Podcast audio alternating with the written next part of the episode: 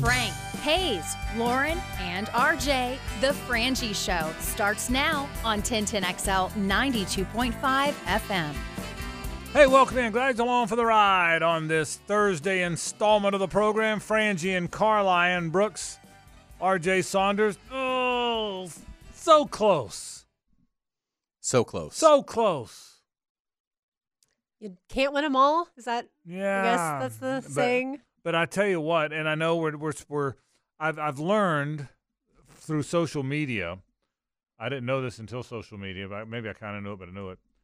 That if you ever in your life accept a moral victory, you're a bad, pathetic, pitiful, heathen human. Is that correct? Is that right? Is- That's what I've heard. It's what I've Oh, I didn't know that that's what I've been because told. last night was absolutely a moral victory. It, it, it was in the Moral Victory Hall of Fame. Yeah. wasn't it? I mean, I mean, I mean, think. I mean, look, listen. I'm sorry they lost the game. I wish they'd have won the game. I, I, I never let myself believe they were winning, and even in overtime while watching. Really? Okay. Yeah, e- even uh, I, I just uh, because I said, well, you know, because I think Alabama was really good. They weren't. Alabama was going to have some stretch where they made a few threes. Right. They that was at some point.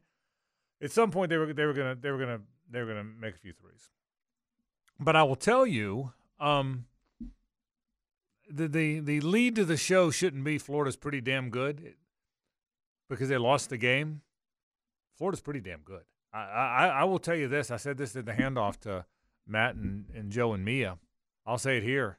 Look, look, the if they're an eight seed, you don't want Jon Rothstein tweeted, tweeted this, and I agree with it. You don't want to be the one. I mean, you want to be the one, but you don't want to be. That's not the eight you want. You, I mean, the the the ones the the UConns and the Purdue's and the Arizonas of the world are hoping Florida gets to the sixth line. I'll bet you. Wouldn't you think? There's no doubt about it, and and I still think that they will. I'll be surprised if they end up in the in the eight nine. I, I think the stat that the committee is really going to focus in on when it comes to Florida is the fact, and we've talked about this, that they have yet to lose a game that's outside of quad one, uh, and I don't see them doing that. Uh, they'd have to lose to either one of the two Vandy games or at home to Missouri. Uh, losing at home to Alabama, that would be a quad one opportunity. Losing on the road to South Carolina, that's a quad one opportunity. So as you look at it, if and then I have to assume in the SEC tournament, um, yeah, my guess is they're not going to take what if they lose in the SEC tournament. It's going to be, in my opinion, a quad one game. So looking at it, I mean, the only teams right now in the nation, and this fluctuates because like Auburn wasn't on this list. Now they now they are back on this list. Uh, Dayton lost, so they're now out of this list. But the only schools that have yet to take a quad two, three, or four loss are San Diego State, UConn, Houston, Purdue, Auburn, and Florida. There's six schools. That's got to count for something. I, I just don't think they're going to end up on the eight line or the nine line uh, if uh, if they beat the three gimmies that they should have. Uh, and I do think they'll probably end up beating Alabama at home. And, and frankly, I think they're going to beat South Carolina on the road. I, it's hard to predict five and zero to close the season, but I feel great about all five of those games, particularly having watched last night against Bama. So uh, I think they're in great shape. I, I it's a it's an excellent point, but I don't think the committee is going to put a team that, that didn't lose a quad two, three, or four game on the eight nine line. You wouldn't think, would you? Yeah, I mean, you you would you would you would think they've earned their way off that, and and oh, by the way, Matt Hayes made this point too at the handoff too, Lauren. I don't think they're done. I I think they've lost twice now in the last two months or month and a half, whatever it is, twice, both on the road. Once by one point when they didn't play very well. Once in overtime to a team that might be headed to the Final Four. So they are they are playing at a really good and consistent level. Aren't you already looking forward to the rematch with Alabama in Uh, Gainesville? no doubt about I it. am. Yeah, I yeah, am. that I think that is exciting, and also I think this team tournament is. uh, We'll get to the the NCAA tournament when we get there. I'm looking forward to the SEC men's basketball tournament. Right. Like I think this team could potentially win the tournament. They can. Yeah, Yeah. that's what's exciting. There's certainly that team. There's certainly a team. They are built for the postseason. Uh, they they've they've got they've got s- size, and they've got guards. They don't have that swing man. Has anyone seen Riley Kugel, by the way? Has That anyone we do him? need to talk about it- that. Well, and by the way, let's be clear about this too. you can't just abandon Right. Kugel, Yeah, it's not. which is what happened last night. It's not an injury because if it was an injury, it would have been in every. It would have been in Chris Harry's story. and he wouldn't have It- played. yeah, right, right. But it, but it, it wasn't even. It wasn't even a minor. If it was a oh, minor, Oh, right, yeah. If he was playing with a sore hammy, Correct. and they tried it and he just couldn't give it a go, we would know that. I, I called around a little bit today. Um, but if it was an injury, it was very. It was he was conspicuously absent from me. Chris, who's a great reporter, but still works for the school, you know, and and and even and even all the websites, the the the Gator websites, he was conspicuously absent from even meant. Did you notice that? yeah. There's not even a mention. I was shocked by it. As Yeah. the game was playing out, now Florida was playing so well, it was easy to, you know, not get up in arms over it uh, because you know obviously you got a lead for. I mean, they dominate, not dominate, but they they had control of the majority of that game, uh, and you know, and so it I wa- I was surprised that Kugel wasn't getting more of a look. Uh, you know, but but once you get to the end and you do lose the game, he can't abandon Riley Kugel. Like that's a mistake. Like Aberdeen can't be playing 10 minutes to Kugel's 3. And the other thing with that is we've talked about this. The pivot point for this team is they need either Will Richard or Riley Kugel to play well. When one of those two plays well, they have a great chance to win the game. And Richard did give them some scoring last night. He scored 17. But in 39 minutes, Yeah. he had one rebound. Yeah. That's pathetic. Yeah. Well, and I mean, that is absolutely pathetic effort. yeah. 39 minutes you're on the floor Right. and you get one rebound when their guards get pretty much all of them. yeah. He and he's a he's, Richard should not have been on the floor for 39 minutes And- last night. Well, and one of the things I'm going to get to that is a concern is, and by the way, this is before I get to that. There was another game when the same thing happened. What was the other game when Kugel barely played? I- same thing happened. Played I like was- three yeah. minutes. He played like three minutes. It was a road too. game. He played three minutes, and and and uh and uh Golden was asked afterwards that I could just tell he wasn't into it tonight. Do you remember that? yeah, It and, and I'm sure that's I'm, look. I'm sure it's a Riley Kugel problem. Yeah, yeah. What what happened? Well, I'm telling you, what happened was that that that he went out there. He had he had that that- Travel. the, it was a travel, but also was right. But he didn't he didn't get benched because of the travel. He obviously when he had the travel, he had a lack of energy. He had that pouty look he gets sometimes. Uh, He's very casual at times. The one thing that Kugel does, one of the reasons I think he's so turnover prone, is he's very casual. He has this casualness about him, and I think that probably happened. And I think when that happened, I think he uh, honestly, I think Golden said, "No, not doing this. This is too big a game.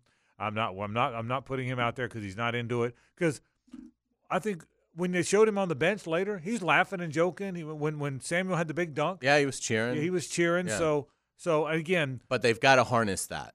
He he can't. agree with you. I agree with you. That can't Yeah. be the norm So, moving forward. but it was I- the loss at Ole Miss, by the way. okay, He played four minutes. Yeah, four minutes, and and, and he was asked afterwards at the loss at Ole Miss. He said, "Yeah, he Yep. just didn't have it today." And so, so, but I, but again, if it was an injury, we would now know that he sprained his ankle in the walk in the walkthrough, tried to give it a go and couldn't go. Everybody would know that by now. The fact that we have not heard that, that was a coach's decision. it's a, that it, we now know coach's decision, and we kind of know why.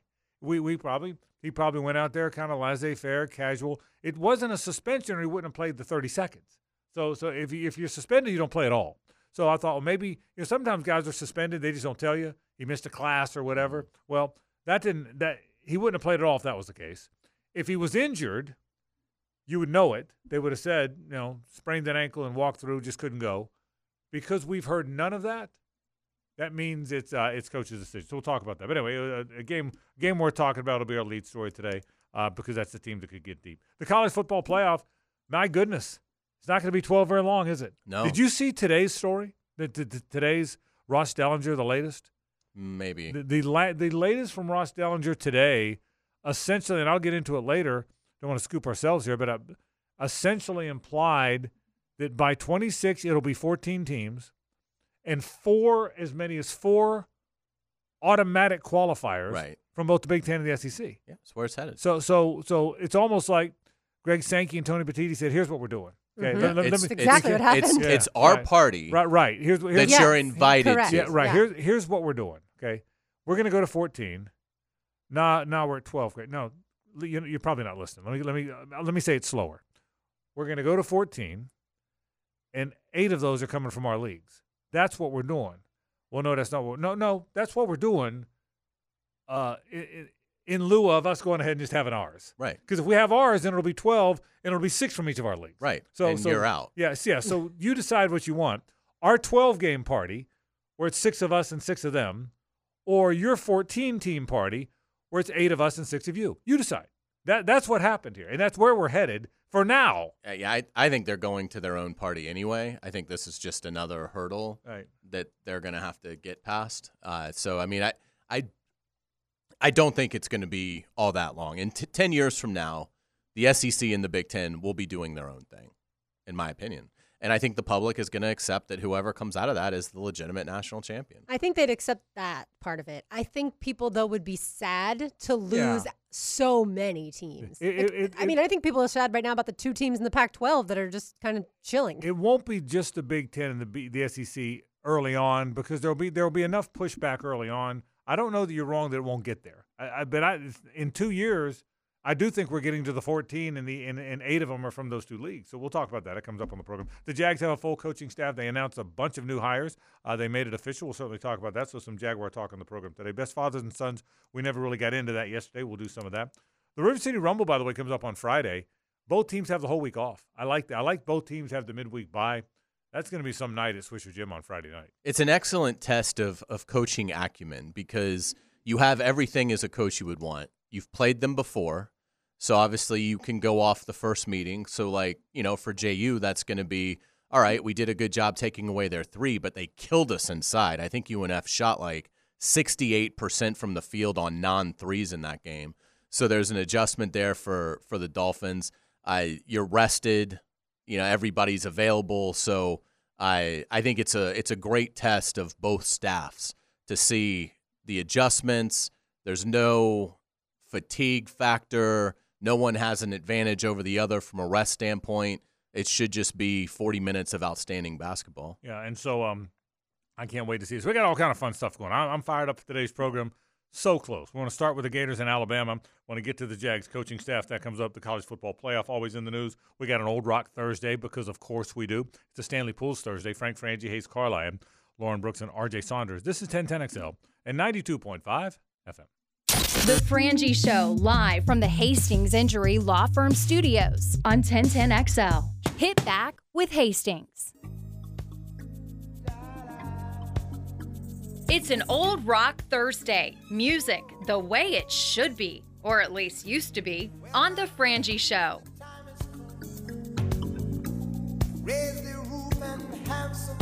So I watched this documentary. Hayes watched it. Lauren, have you watched it yet? You've been kind of busy. Not You had a yet. busy This has week. been Yeah. an Yeah, extraordinarily busy week. However, Yeah. I uh, I will have lots of time next week. So what if I told you, Hayes Carlisle, who hails from the Bowl School in the Moss Pit, you were going to get eight acts today that were in that thing.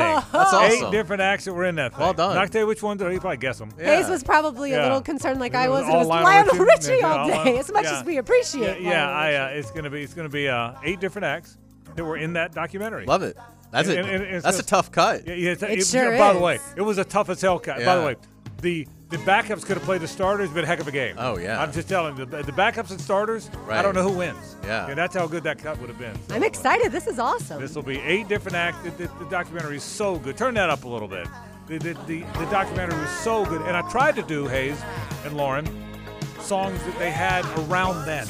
Yeah. Okay. I don't know if that I hit it like that, you Right. know, the songs that, not on songs, I mean, I mean, like, I mean, I mean, Springsteen is, duh, is going to be on it. Yeah. And uh, he could have, I mean, he's, Spoiler. yeah, yeah, 40 years, but I tried to hit, have songs he did around then. Yeah. You know, so anyway. so I'm trying to figure out what Michael Jackson's song would be. Well, you know what? Let's see if he made the cut. I guarantee Yeah. he made the cut. Part of, Also, probably- spoiler if, alert. If, if you were betting, probably a pretty good chance You've he made got the cut. I would say you've got like a one in four chance. yeah, yeah, yeah. of He- getting it? Yeah, he probably made the cut. So, uh, so there you go. All right. Uh, we're, hey, we're glad you're with us on this uh, program today. Frank Frangie, Hayes Carlisle, Lauren Brooks, R.J. Saunders. All right, so last night, Frank, you said you never thought Florida was going to win, despite the fact that Florida had a double-digit lead in the second half. Is that because Florida, as they're wont to do, occasionally give Yeah. up those leads, or is it just because it was in Alabama's gym? Yeah, you know what? That, that's a great question. Um, let, let me let me let me edit what I said earlier. Okay. I said I never I never thought they were going to. I was never convinced they were going to win because I just knew Alabama's really good. Um, and I didn't want to allow myself to believe it because that would have been such a really good win for Okay. them. Does that make sense? Yes, that so makes so sense. it's not because I, th- I expected them to blow the lead because the Gators always blow leads. Part of it was because they're in the gym. But I just said, don't let yourself believe they're up ten with six to play. Don't let yourself believe this is going to happen because I think at some point Alabama's going to start making a few threes. Emotionally guarding your Yeah, heart. Yeah, yeah. So, um, but but let me say this: Alabama's really good. They were down one player. This Florida basketball that was a road game. Alabama's now won 16 games in a row at home in the SEC, which is one of the greatest streaks in. Not the greatest, but one of the best in, in league history. The league started in 1933, so that was a really good Alabama team.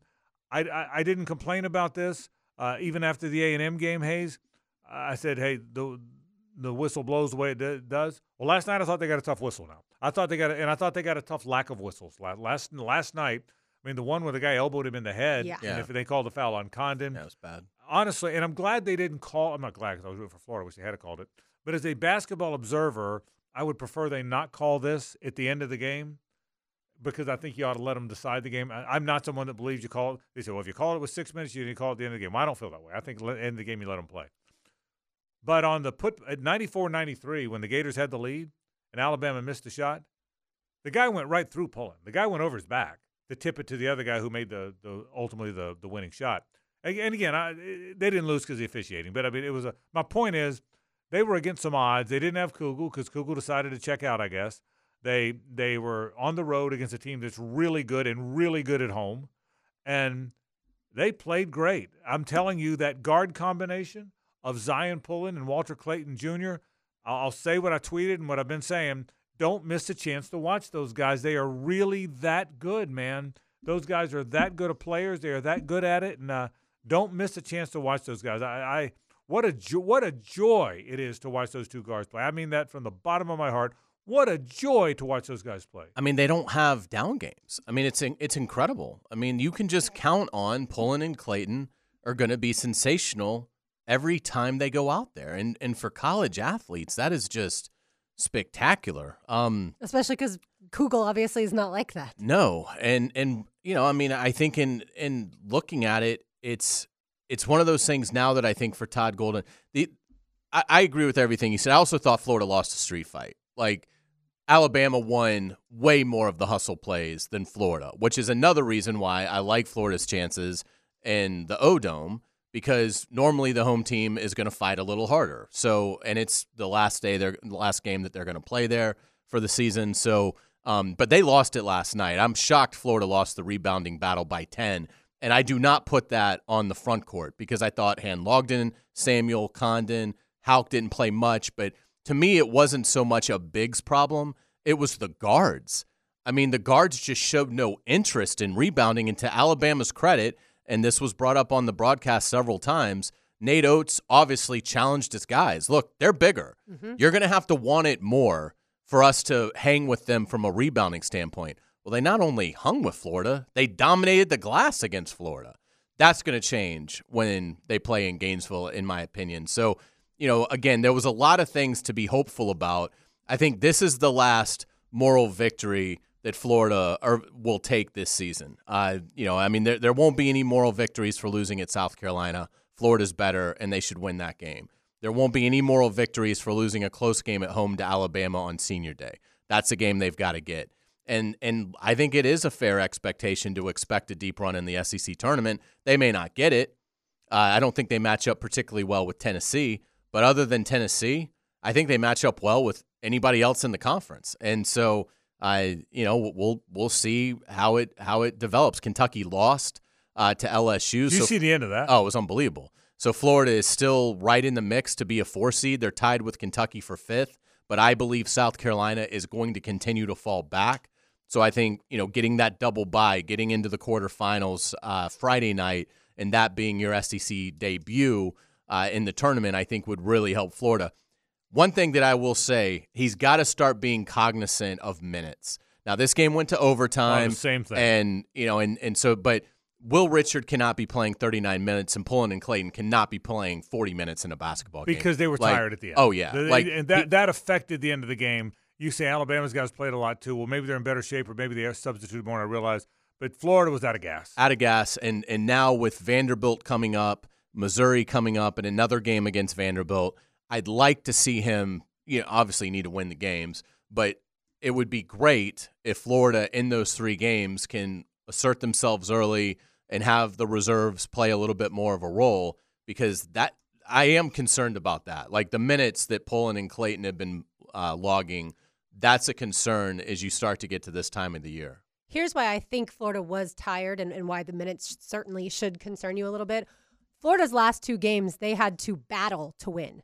To beat LSU, very close game, and then certainly battle back from the deficit against Georgia at Georgia.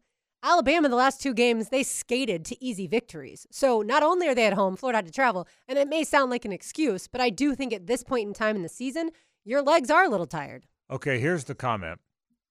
You ready for this? Recency bias. I would now be surprised if they're not at least a Sweet 16 team. I would be too. I would be surprised, and and I'm not over the top guy, man. But I would be. I've watched enough now. I've watched Yeah. these last. Night. I would now be surprised if I don't care where they're seated.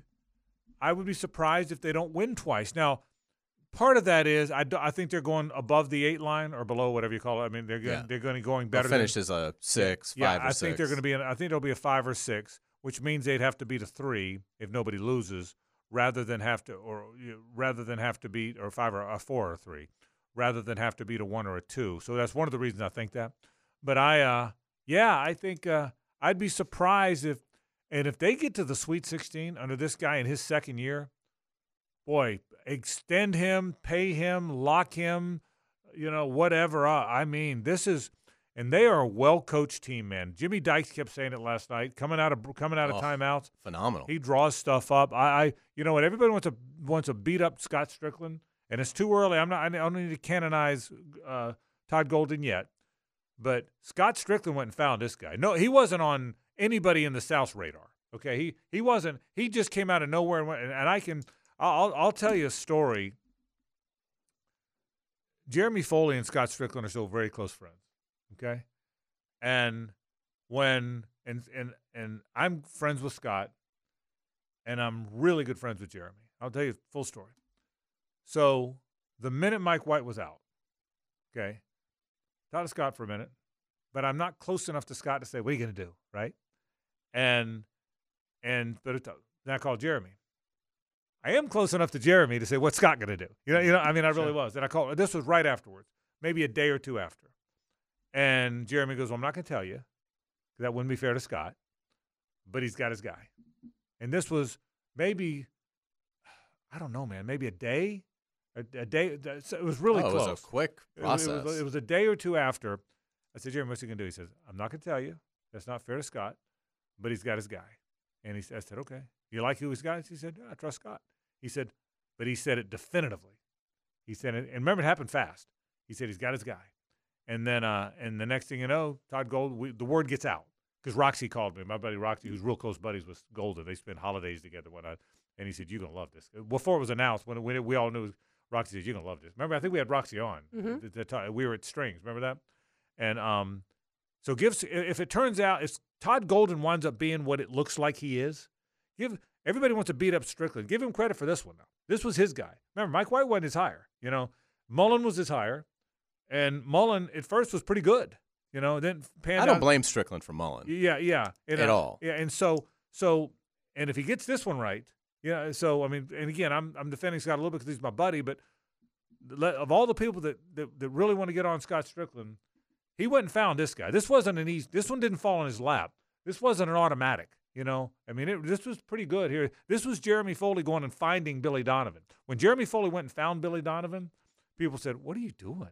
He's been a Marshall coach for two years. He's under 500. He can't get He's- into a PG 13 movie. He's 12, exactly. I thought the same thing. What are you doing? Well, that turned out okay. Yeah. But that was Jeremy Foley. That didn't fall on his lap. That was Jeremy Foley going and finding him. I, I think it's great that Bill Arnsparger hired Steve Spurrier in 1990, but it wasn't exactly a hard hire. Okay, I mean, you you, you kind of knew that one, right? This was a this was if again, I'm getting ahead of myself. They may lose the rest of their games and, and not be nearly as good as I think they are. But if he's what he turns out with, Lauren, if it's what it looks like he's going to be, if it, if that's what this is, then I got to tell you, um, Scott Strickland deserves a big tip of the cap on this one. He certainly does, and I think Strickland assumed that Golden would bring that offense with him, and, and he was absolutely correct. That's what you're seeing. I think it it may give Frank Gator fans some hope that that if he does have if Strickland has to f- hire another football coach that he would do a better job than the first time around. Yeah, and again, he hired Dan Mullen, who was good at first. Okay, if he let's assume, let's assume just for the sake of the conversation, that Napier's got all those guys coming in, shocks the world and wins eight games this year, Mhm. sticks around, and then Lagway's playing next year and they're really good. Well, then all the stuff on Strickland, everybody's got to reel that back Absolutely. because he's done a damn good job with facilities. He's fundraising, facilities. He's been excellent. It looks like he might have been excellent in hiring his basketball coach. We'll see. We'll see. So, but um, yeah, again, I, I it was weird. I guess I'm one of those bad people that allows moral victories because I was disappointed they lost. I wasn't even upset last night. I, I, was. I was. I wasn't really either. I, I was. I was like, look, this is they're they're they're good. My my first thought was they're good. When the game ended, that was my first thought was, when's the last time I felt this way about a Gator basketball team? I guess in 17 when we all watched the. Chiozza game and on the way back from a spring training trip. I, I get, you know, I think more 2014 was probably the Yeah. last time you felt Well, this way. yeah, and, and I'm not not and just they- you, but everyone. Yeah, and they're not 14 good. No. they're they're, they're not. I'm not gonna. They might be. Well, well, you know least what? not yet. Let, let me change my mind. They might be, but they're not necessarily 14 good yet. 14 won 30 games in a row. You know, so but uh, but it's been a long. Point is, it's been a long time since I felt like this. Yeah, and and, my point is that what whatever they become could be among the the great teams that Florida has fielded. I you know Golden said it last night. You know I think we have a, a chance to have a really special end of the season. I think he's absolutely right because of all the the things we've talked about. They just have so many paths to winning. And look, they're not going to encounter another environment like that again this year. You know, they're somebody's going to have to beat Florida on a neutral court in both the SEC tournament and in the NCAA tournament. I, I, I think that means something. And and so last night was the final game like that they're going to have. Obviously, it won't be a raucous crowd uh, in Nashville when they play Vandy. And South Carolina will be a good crowd, but they're not nearly as good as Alabama. And so, I you know, I, I think in looking at it, I think the opportunity is there for Florida to really hit the accelerator. And you know, to be honest, it would have been obviously great to get the win. What what really hurts is now you're not going to win the SEC. And and while that was a long shot anyway, now it's completely removed from the picture. So, you know, to be honest, the next five become somewhat meaningless because Florida's in the tournament. They'd have to really mess up to not get in. And, you know, I mean you're you're you're really just jockeying for six seed, seven seed, something like that. Now when you get into the SEC tournament, you know, it picks back up because I think they absolutely could go win that, and that would be a spectacular accomplishment. And again, you know, in terms of Todd Golden and where this thing is headed, he's now going to be able to go and, and sell a much better product than he could this past offseason when he was coming off a losing season. I, you know, the fact that again they're seventh in the nation now in scoring at 85.1 points a game, that's going to get the attention of every player in the portal uh, that wants to go play in that conference, in that style, in that on that campus with that weather. Uh, Florida, and obviously the education uh, aspect to it, uh, the tradition aspect to it, the fact that you know you can win it all there. Uh, he has a lot to offer uh, kids in the portal, so there's no reason to think that this should cool off. Yeah, absolutely. Like you said, we're a little bit ahead of ourselves because season's not over and, and there's a lot more to play. By the way, I have a complaint that the SEC men's basketball tournament is the same week as the Players Championship because it's in Nashville, and how much fun would that be? Yeah, it always is. I know. I mean, there's been so, there's been a lot of years where we scramble to go watch a game. Correct. Hayes and I Correct. one year we were we we needed to watch it, so we went to the Marriott. Yeah. Which is so we we took the little the bridge or the little boat or however you, you Yeah. ran across, remember that? Yeah. And we're and we're watching our watches. Right. We got to go on the air here. Well, Yeah. we can't go yet. It's going to overtime. Right, we can't yeah. leave now. So we scrambled. There was one year you guys missed a Gator basketball game. I watched it at the Players, but you guys had to go to a Jaguars press conference. I want to Ah. say it was That Nick was- Foles. Maybe that's what it was. Oh. Okay. I want to say that's what That it was. was- Uh, That was- that was time remember- of my life But, also. I, re- but I remember sitting in that bar at the Marriott, Yeah. watching our watches Right. as much as we were watching the Oh, game yeah. and scrambling back. So that was And then I think we had to watch the actual conclusion at behind the 17th maybe that's what it was. uh, T box Okay. because we were in the benefactor. I Okay, that's what- that- unless I'm we- mixing up Yeah. years. Yeah. Yeah. There was one one year where I th- we watched the end in the benefactor, and Florida won on a walk off. Yeah. Here's one thing I do know is that they, God forbid, they get the nine o'clock game one time, so we're home. Well, they You know? will now that they're not the six. You know, if Now they get one not of the, good seeds, Now they're not the 14th Yeah, seed. exactly. I mean, help. with Mike White, that was the Uh. thing. It was always like, you know, somewhere between the six and the nine seed, you know, and you always got that first Right. slot out of the Correct. gate. We'll take a break. The Jaguars uh, have a coaching staff. They've named a bunch of new guys. Uh, we'll assess that. It comes up after this.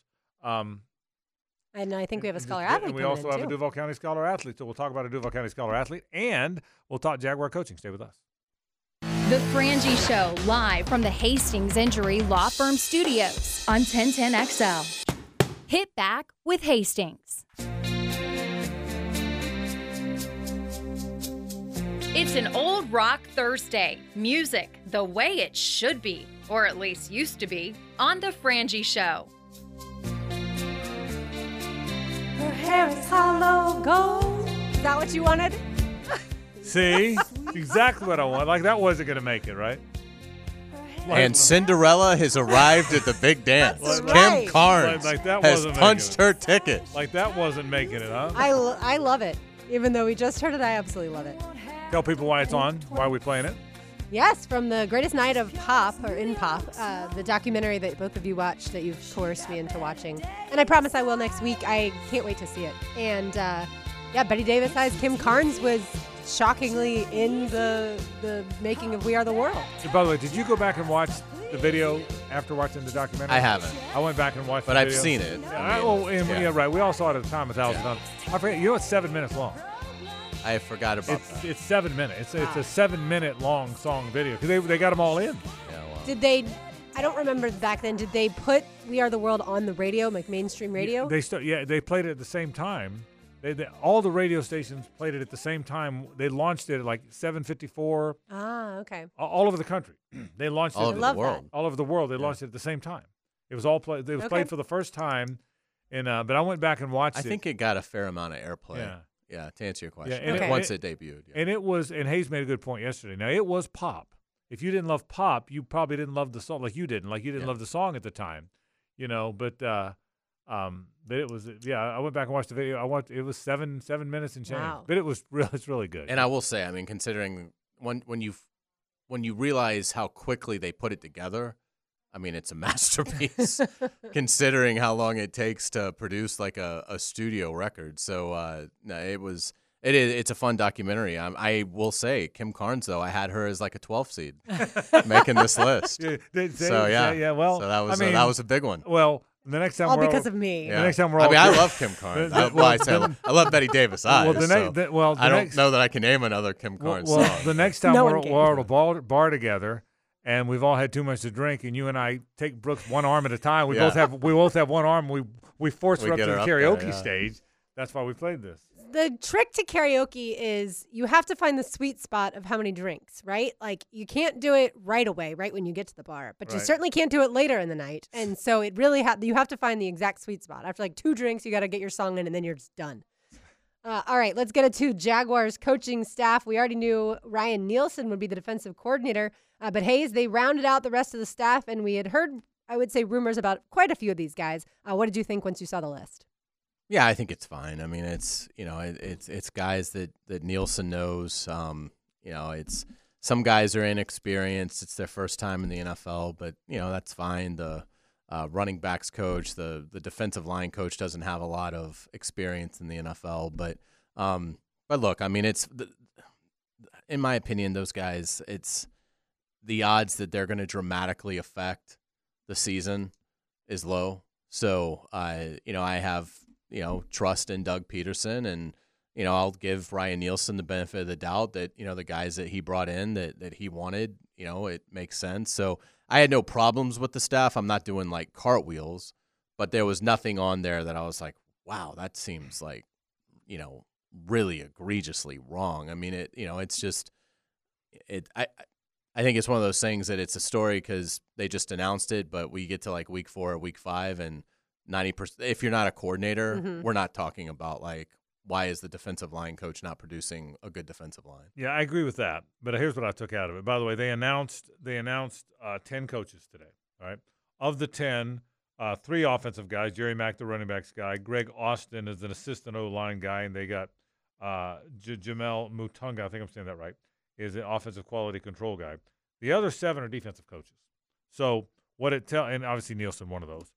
What it tells me, Lauren, is what I've been saying all along. They think this is their window. They think they've got Trevor Lawrence and they've got Doug Pederson and they've got Travis Etienne and Christian Kirk and Evan Engram signed up and and they're going to have Travon Walker and Josh Allen opposite each other on that defensive line rushing the passer and they like their two inside linebackers and I think they think this is their window. Let's go do this. Ryan, you're our guy. You build the staff. Let's go. This is not a this is and and, and to to your point, Hayes. I don't pretend to know anything about any of the guys other than Nielsen because we learned a lot about him. It's not like I see this guy go, oh wow. By the way, we never know anyway. That's the So sometimes coaches, oh, eh, fans and media, we're all the same. We love guys we've heard of. right. Everybody loves the guy they've heard of. But so we really don't know. But what I do think I know is that they believe this is their time. And for that reason, they they, were very careful to let Ryan Nielsen build this because he's the head coach of the defense and let's go. So that I do feel confident about. The only thing I really wonder is we saw a lot of the attitude that Brentson Buckner had on the def- as the defensive line coach on the sidelines during a lot of the videos that the Jaguars would put out, the recaps of each game. And so I just wonder the personality of Jeremy Garrett, now the defensive line coach, is that going to be similar? Because it seemed like Buckner did a great job of firing the team up. Yeah, yeah. I, but you know, Buck's been around a lot. The book on him, and I'm not saying he wasn't a good coach, but if you look, you pull up his resume, and I don't have it in front of me, but you pull up his resume, Lauren. Brentson Buckner was on how many staffs, even in the last seven, eight years? Five, maybe. Yeah. Something. I mean, it was it was a lot of staffs, and so, and when he was hired, I was told the only concern, I don't know if that's his fault, if he's just job, if he's a job hunter, or if he doesn't last long in a job. But you probably have it pulled up. I Yeah. mean, uh, give me, give me, his, give me his last seven, eight years or five year, whatever. Sure. So he started as in the NFL as the Steelers coaching intern in 2010, 2012. Then Okay. from 13 to 17, Cardinals defensive line coach, Right. Bucks for just one year, Right, Raiders for just one year, right. uh, Cardinals for two years, and then the Jags all defensive line coach. That's six places. Yeah. That's six places in what, 13 years? Yeah, that's a lot. And and, and again, I'm not knocking Brentson. He, I'm not saying he wasn't a good football coach, but that's a lot of that's a lot of places. And so again, this is the, we're here now. This is the time, and hopefully it happens. So yeah, I, I'm not going to pretend to know a lot about the coaches. Uh, I will I'll tell you what I said before. I believe I believe we are here. I believe it is now. I believe this is the this is the time. Uh, look, uh, we're a ways away from Jaguar football season. I know that. I look forward to next week when uh, Doug Pederson and Trent Baalke will join me from the combine. By the way, both on both on Tuesday, so you'll hear from both the general manager and the head coach on Tuesday's program, uh, live from Indianapolis. Uh, Mia Hayes and I will all be there.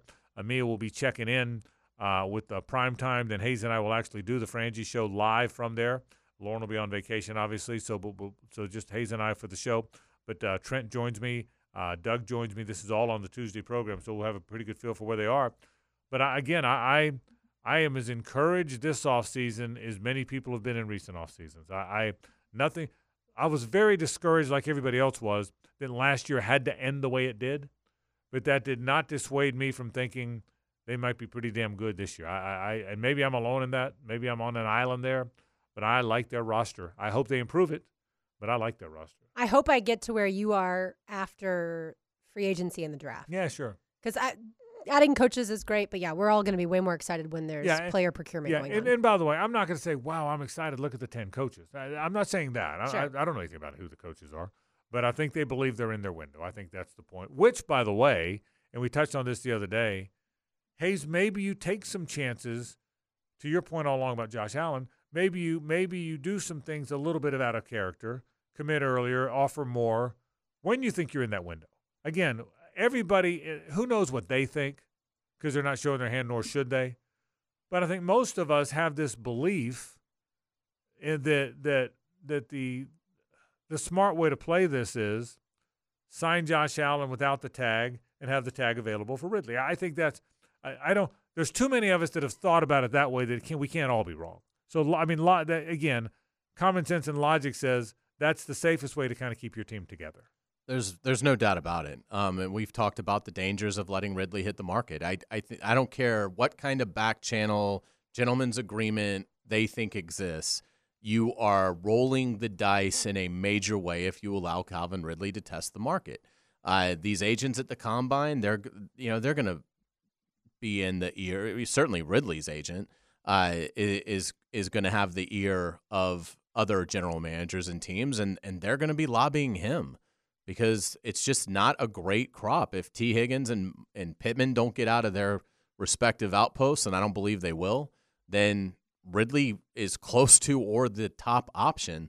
Uh, so it's we we've talked a lot uh, over the last few weeks about the the peril uh, that that decision brings of of tagging Josh Allen instead of doing what they should do and just basically giving him the contract he's des- very deserving of and tagging Ridley and then working a deal out with Ridley.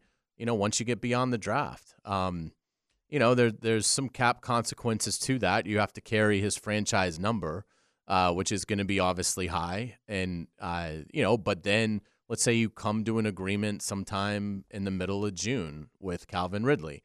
Well, now that number, that cap number, is going to go from 22 million to probably somewhere around seven or eight. Well, there's going to be veterans available. We saw that last year, and not just at edge rush. I mean, there was a lot of, you know, there'll be quality offensive linemen, veteran guys that you know believe they've got one more year left in them. I mean, so you know, that's one thing that the Jaguars completely ignored last year is that summer window. Uh, we even talked about it like, well, maybe they're waiting for the comp pick formula to expire because they don't want to do anything to jeopardize the picks that they're going to get for losing Jawaan Taylor and losing Arden Key. And then that window passed, and they still didn't sign anybody. But absolutely, those are the moves they have to make. Trent Baalke's got to look at what Baltimore did. They signed Clowney and Van Noy well into free agency and both those players were outstanding for them. And they are going to have to assume some risk. They are going to have to assume some character risk. And I don't mean like lawlessness risk. I mean like guys that, you know, are, are at the end that are, you know, trying to get that one more big season. Uh, they're using you to some extent, but you need to allow them to do that. If it's going to lead to production for your team – and it's going to be the difference in a victory or two, it's a it's a risk that has to be assumed. So my hope is that they're very aggressive because they were completely passive last year and it burned them. It absolutely burned them. It's a it is a reason why they had a historical collapse. There's only been a handful of teams that have been 8 and 3 and did not make the playoffs. It was a historical collapse. It was an utter embarrassment and they've got to learn from it. And they can't allow the passage of time to dissuade them from it. They should be as livid about it today as they should have been on January 9th. We'll take a break when we come back. Uh, a little more NFL talk, some college football talk coming up.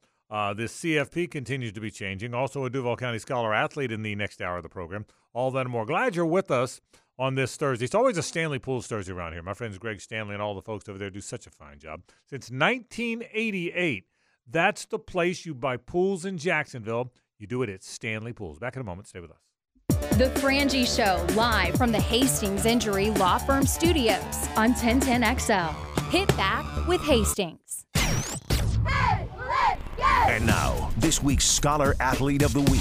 Brought to you by Southeast Orthopedic Specialists and the Plumbers and Pipefitters Local Union 234 on 1010XL. We love having our Duval County Scholar athletes in. And of course, it is an Old Rock Thursday. This is the answer to my question earlier about which Michael Jackson song it will be as we Would welcome you, in. Would you have gotten it? no, I would not have. I wouldn't have either. Yeah. Well, this is right around the time. It was. Okay. Yeah, okay, so right I would have thought something off. Yeah, you would have thought Billie Jean or Yeah, yeah, yeah. Beat It or. But that's what you expected. Okay? I yeah, you're full of surprises okay, today. that's- I'm just telling I mean, you. Kim That's Carnes and then, you know, one of Michael. Jackson's lower hits. the way you make me feel. Yeah. I love this song, though. I love all Michael Jackson songs. We are now welcoming Jerry and Francois, senior at Sandalwood. Jerry, and I'm going to ask you do you know who Michael Jackson is? I know who Michael Jackson. Okay, good. Not know- that today's today's high schools aren't that young, are you, Jerry? They're not that young. I figured you did, but you know, just just had to check. All right, so you play basketball. What age did you start playing basketball? I started playing basketball around four years old. Four. Okay, and were you good then? No, I was really much of a football player back then, but I Okay. started playing basketball more after that. Tell us all about your basketball career, well, and football. Tell us about playing sports growing up and how you moved from one to the other. Playing sports growing up, it was really fun. Uh, I started off as a football player and was just playing basketball on the side. My mom was a basketball player, so she kind of always influenced me and tried to get me to play basketball. But she really wanted me to be a football player. But then around middle school, I kind of like got tired of football, so I just took on basketball full time. Very cool. What elements of your game as a point guard did you take the most pride in? Uh, just being able to handle the ball and uh, look out for my teammates and just make sure they're up during the game, even though like they make a mistake, just making sure they stay locked in. Who's better, you or your mom? I'm better than my mom. good, good answer. Uh, talk a little bit about now college, some of your ideas, where you want to go. Uh, tell us about the whole journey. uh, I just want to go to Florida International University Okay. in Miami and then major in sports science, science Okay. and just be like a physical therapist. Okay, very cool. Why? Why that? That's a cool path. Why that path? I just be on uh, want to be able to stay around sports and just Yeah. always be around sports 'cause that's what I love. What is the high school sports experience? What has that meant to you? uh, it's meant a lot to me. You know, building relationships, friendships, connections, you know, loyalty. It's been a big part of my life. Jerry and I was not a very good basketball player, uh, better on defense than offense. But you are really good on offense. What's the best game you've ever had? Uh, best game I've ever had was an AAU game during the summer. I had like 30 points. 30 points? Yeah, I would say that's a pretty good game. How Really many were uh, threes? probably like four or five of them. Oh, wow. Oh, you were draining it. You got hot. You- Yeah, I got high. Jerry was draining it. He was draining Feed it. the hot guy. I've heard that before. He, he was he was draining it. Um, uh, you're a role. You you one of the things you did. This really got my attention after school. Five thousand role models of excellence. Tell me about being a role model and why that's important. Being a role model is important. You know, just make sure young men are on the right track, staying out of trouble. You know, because you know every young man doesn't have like a good home to go home uh, go home to or a mentor. So you know, just being there for them, being in their corner to make sure they stay on the right path. You know, have a good headspace, not depressed, no up. Just being there for them. Very cool. How much has tutoring helped you or uh, been a rewarding experience for you tutoring others in math? uh, it's been a rewarding experience. You know, if I don't understand something, they'll help me understand. It just gives me ways to study stuff, not only math, but other things like basketball. Do you like your math teacher at Sandalwood? Well, I don't have a math class right now. Oh, you don't? No, I Okay. But the math teachers that I have had, yeah, I love them. They really helped me at Sandalwood. Shout out Mr. Johns. There we There, go. there you go. All right. Well, Jerry and Francois is our Duval County Scholar Athlete of the Week. Terrific student, terrific basketball player. Headed to FIU, and one day he's going to be a physical therapist. So, hey, thanks for joining us, man. Congratulations. Thank you. All right. Jerry and Francois is from Sandalwood High School, and he's a terrific Duval County Scholar Athlete of the Week. So there you go. And uh, Lauren wanted to know did, did you had you heard of Michael Jackson? For what it's worth, I wondered too. I, I, I wondered if today. I, mean, wonder if today's. It- it- Do your kids know who Michael Jackson is? Would they know? Because your kids are younger now. I mean, yeah. I would not. I, if I had to guess, I would say they do. I should know this. Is Avery 14? She's 15. She's 15 now. So my kids are 15 and 13. I would think they do, but I would think it's like very limited in terms of what they know. They know the name. That's what I would guess. But it's now that you say it, I'm going to ask them tonight. Absolutely. Yeah. Do you know who Michael Yeah, Jackson? yeah. Because if you don't, we're solving that problem right now. We're watching right. the thriller video. Because you've exactly trained them to watch music videos in yeah, general, that's, right? that's why I think Yeah. that they would know. Um, but I, but again, it's been so long that I, I, I I'm curious. I'm, lit- I'm curious to know if, if they did, if they would. Yeah. And by the way, um, Thriller, Billie Jean, Beat It, they were the mega hits. But this is a great song. Oh, The way you make me feel is a great Sure. song. I mean, that's, I, I, when I Oh, went he's through He's got this- smooth criminal. well, he's Yeah. got no man bad. in yeah. man in the mirror. I mean, Yeah. yeah. Black and white. Yeah. Yeah. By the way, I saw um when I was YouTubing cr- like crazy after this uh this thing I saw. I mean, I, I was YouTubing just like crazy. I saw a it might have been this song, might have been a different song. He did one of his songs at one of the music awards with Britney Spears. Did you see that? I don't think so. That back when Britney Spears was all the rage. Like Yeah, so that would have been late 90s. I, I guess, I guess it was really good. It was- I mean, the, the dance thing and them Okay. together was really cool. She can dance really well, and obviously. Yeah, and I, and I, and I couldn't tell you uh, Britney Spears songs in, in- Okay. other than one or two of the hit songs. But I mean, I thought it was pretty cool. I yeah, just- I want to say it's Auburn. It's one of the gymnastics teams that uh, Florida has uh, competed against recently, but one gymnast on the entire team gets to do the moonwalk on the balance beam, and that's obviously the the best at the beam. But one person is chosen for the entire season, and she gets to do the moonwalk on the balance beam in her routine every and only week. one person gets to Only do it. one person gets to do it. Really? It's it's kind of cool. Like uh, Yeah. the fact that they still respect Michael Jackson enough to have the moonwalk in their balance beam routine. You know what I bet? I bet Carline could moonwalk. I mean, can you imagine? I mean, you can, I mean, co- can so you now you're switching Yeah. from Rolling Stones to Michael Yeah, I Jackson for karaoke, and you're gonna have to moonwalk. You, I'll, I'll do my best. you, you, you, let me tell you this. Make sure you have an orthopedic surgeon on hand. You give me, you give me Brooks singing Bette Davis eyes Yeah, and Carline moonwalking to Thriller on the same night. That's a karaoke, is what that is. that, Good, that you would know be what? quite a night. That bar is raised, is what Yeah, that is. Good luck, good luck competing with that. and we'll thing. have you do Smashing Pumpkins landslide. That's exactly what I'll do. My favorite version. I am glad that Jarian came in during the Michael Jackson song because had it been Bette Davis eyes, I was Right. not going to ask him if he's heard of no, them. no, no, you, you Guns. probably shouldn't. have. So, all right, we're gonna. I want to get to the college football uh, in a minute. We're gonna take a break, but I really do think uh, there's a lot of college football coming up. Number one, I want to talk about what the CFP is doing. I think it's. I think it's uh, of significance. I, I really believe that. Beyond that, uh, Nick Saban had some really interesting comments. Uh, Did you see those? Some I of the did. things he had to say. So I want to get to some of those. Chris those. Low is obviously his go-to guy. Yeah, he is. They're buddies. They're buddies. We'll take a break. Uh, let's talk about the latest possibilities for the college football playoff and where this thing seems headed.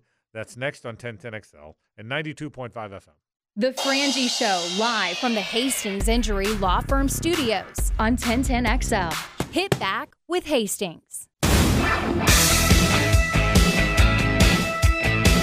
It's an old rock Thursday. Music the way it should be, or at least used to be, on The Frangie Show.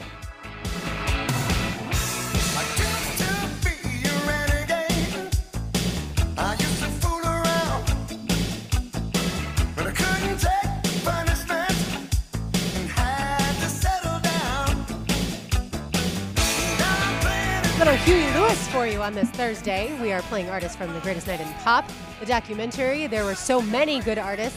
Hayes, did you think Huey Lewis would make it? I did. I thought uh, You know, Huey was he- a two he- seed. He, may, Yeah. yeah. Hayes may or may not know the host. Okay, he, he may or may not know the host of the show. So uh, there's, there's Hayes, have Two you, ever, seed is advanced 75 to 59. have you ever heard the Huey Lewis story? I have. Yeah, Have I ever told that? I don't think so. I, I may I may or may not have told it last week on the golf course to people that had not heard it. I love it. No, it's a it's a great Huey Lewis It's, story. it's, the, it's the best story. It's, it's it's a sad, pathetic. I'm mad at myself still story. Sure, yeah. If you haven't heard it, Frank one time missed singing drunkenly with Huey Lewis at a bar because he standing was on sleeping. standing on the bar singing "Heart of Rock and Roll" with Huey Lewis, like our roadie Toretta and our roadie was freaking doing it in Oklahoma City, while I've gone to bed because I'm a freaking idiot. Did you ever see Huey Lewis live? I did. So I saw him here at the Super Bowl. How was he? Fantastic. Okay. But I mean, I'm a, I mean, I, that was my. I'm I'm I'm in between you and Hayes on 80s music. Mm-hmm. For people that don't know, Lauren doesn't like 80s music at all. Hayes really likes it because that that was the video age and when you were kind of getting into music, you know, at, at your age. And I'm kind of in between. I'm more way more of a 70s guy. But there's some stuff that was played in the 80s that I love. I didn't love the, the, the yeah. decade. And I don't hate it but all. I, like but I Michael I- Jackson, obviously, I love. but I loved Huey Lewis. I thought Huey Lewis was just fantastic. I mean, I probably I, I don't know if I've told this story on the air or not, but I know I've told you all both off the air. So when I was got out of college, I just turned 22.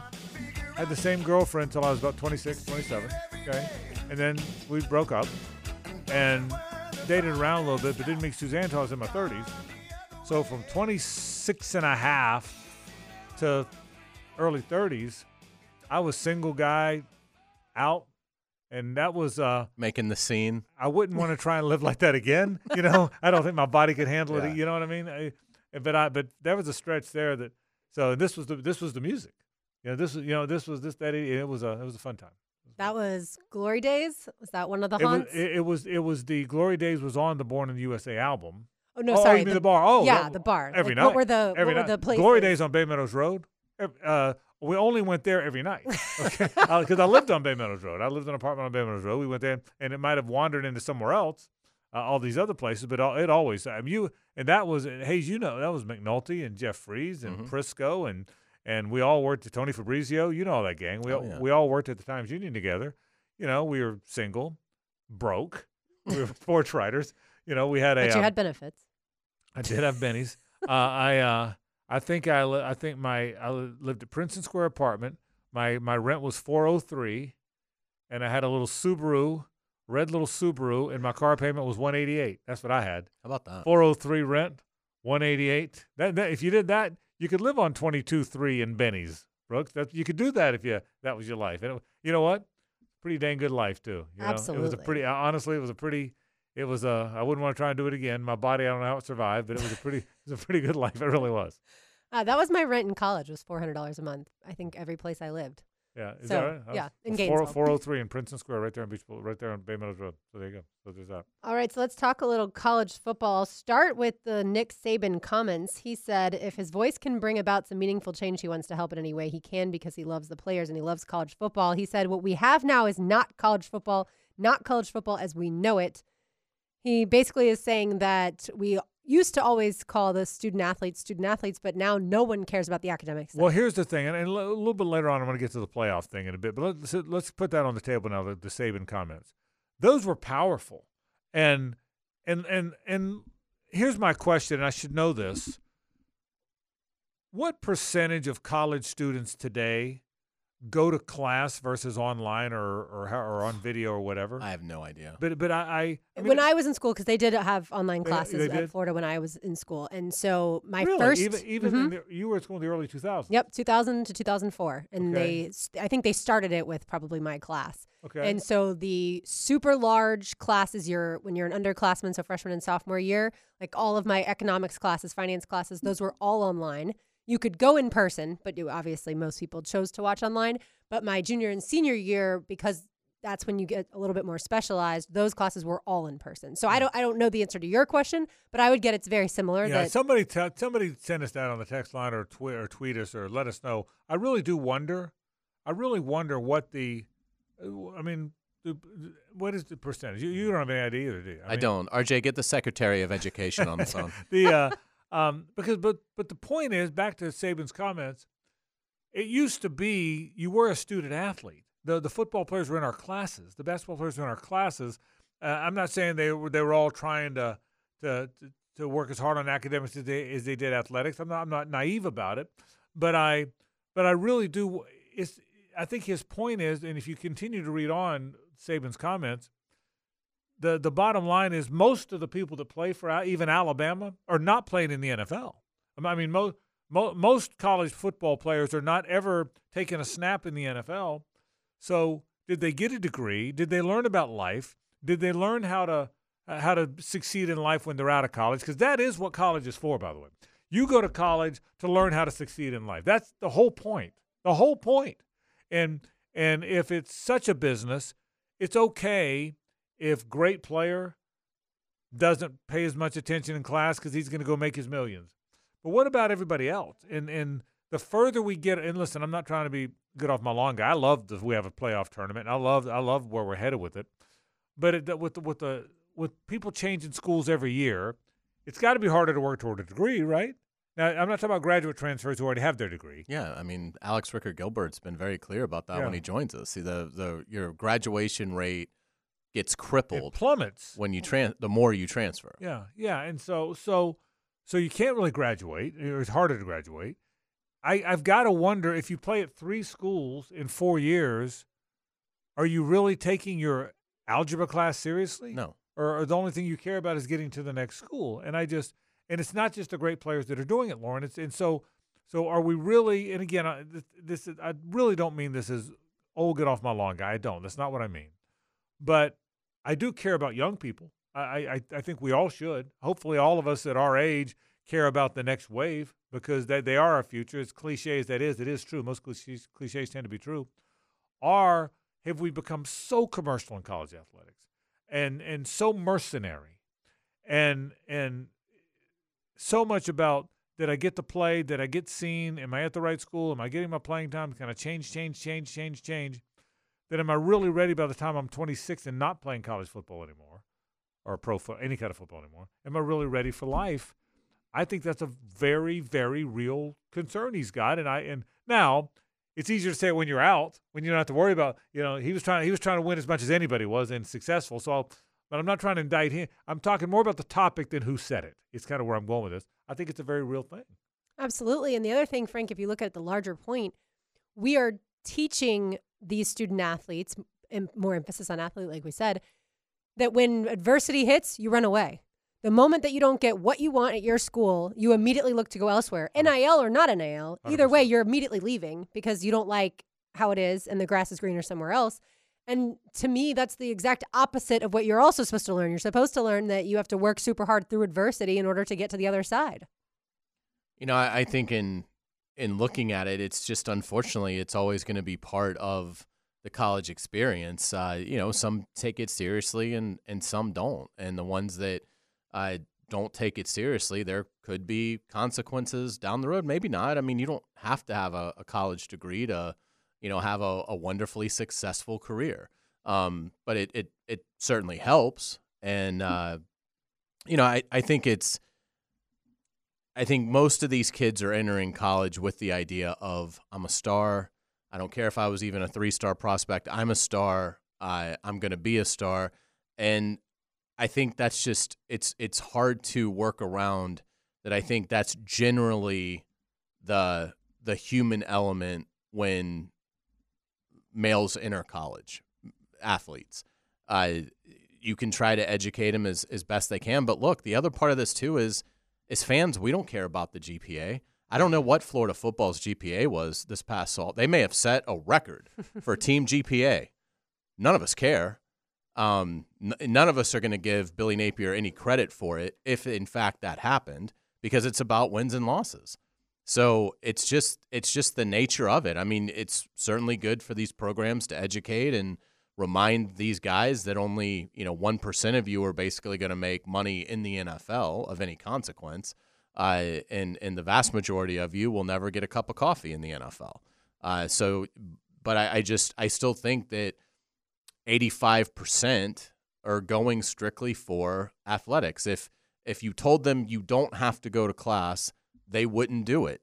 Absolutely. And whenever we do get to the full professional model of collegiate sports, if that is an SEC Big Ten merge, uh, and it and it becomes just basically the the minor league system for the NFL, and it's fully professional.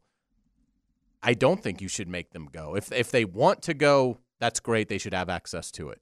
But if they don't want to go for academic reasons, I don't think they should be forced to. And then the ones that uh, you know are, are not going to make it in the NFL, you just you hope to educate them. Then in the fact that look, you need to you need to take advantage of this. You have a chance to get a degree, be a college graduate. That does mean something. It's going to open doors for you. Uh, this is something you should take advantage of. But ultimately, you, you you can you can only educate. You can't make them do it. And Frank, you might get an IL. Let's say you get thirty thousand dollars in an IL, right, to transfer schools. That seems like a lot of money when you're 18, 19 years old, and I get it. But the in the long run, how much more money you could make if you were to stay at your school and get your degree Right. over the life of your career, if you're not playing professional sports, that's a lot of money. No That's a lot more than thirty thousand. You would certainly think, right? And and and I so so anyway, I uh and listen, I I'm we're in the cover sports for a living business.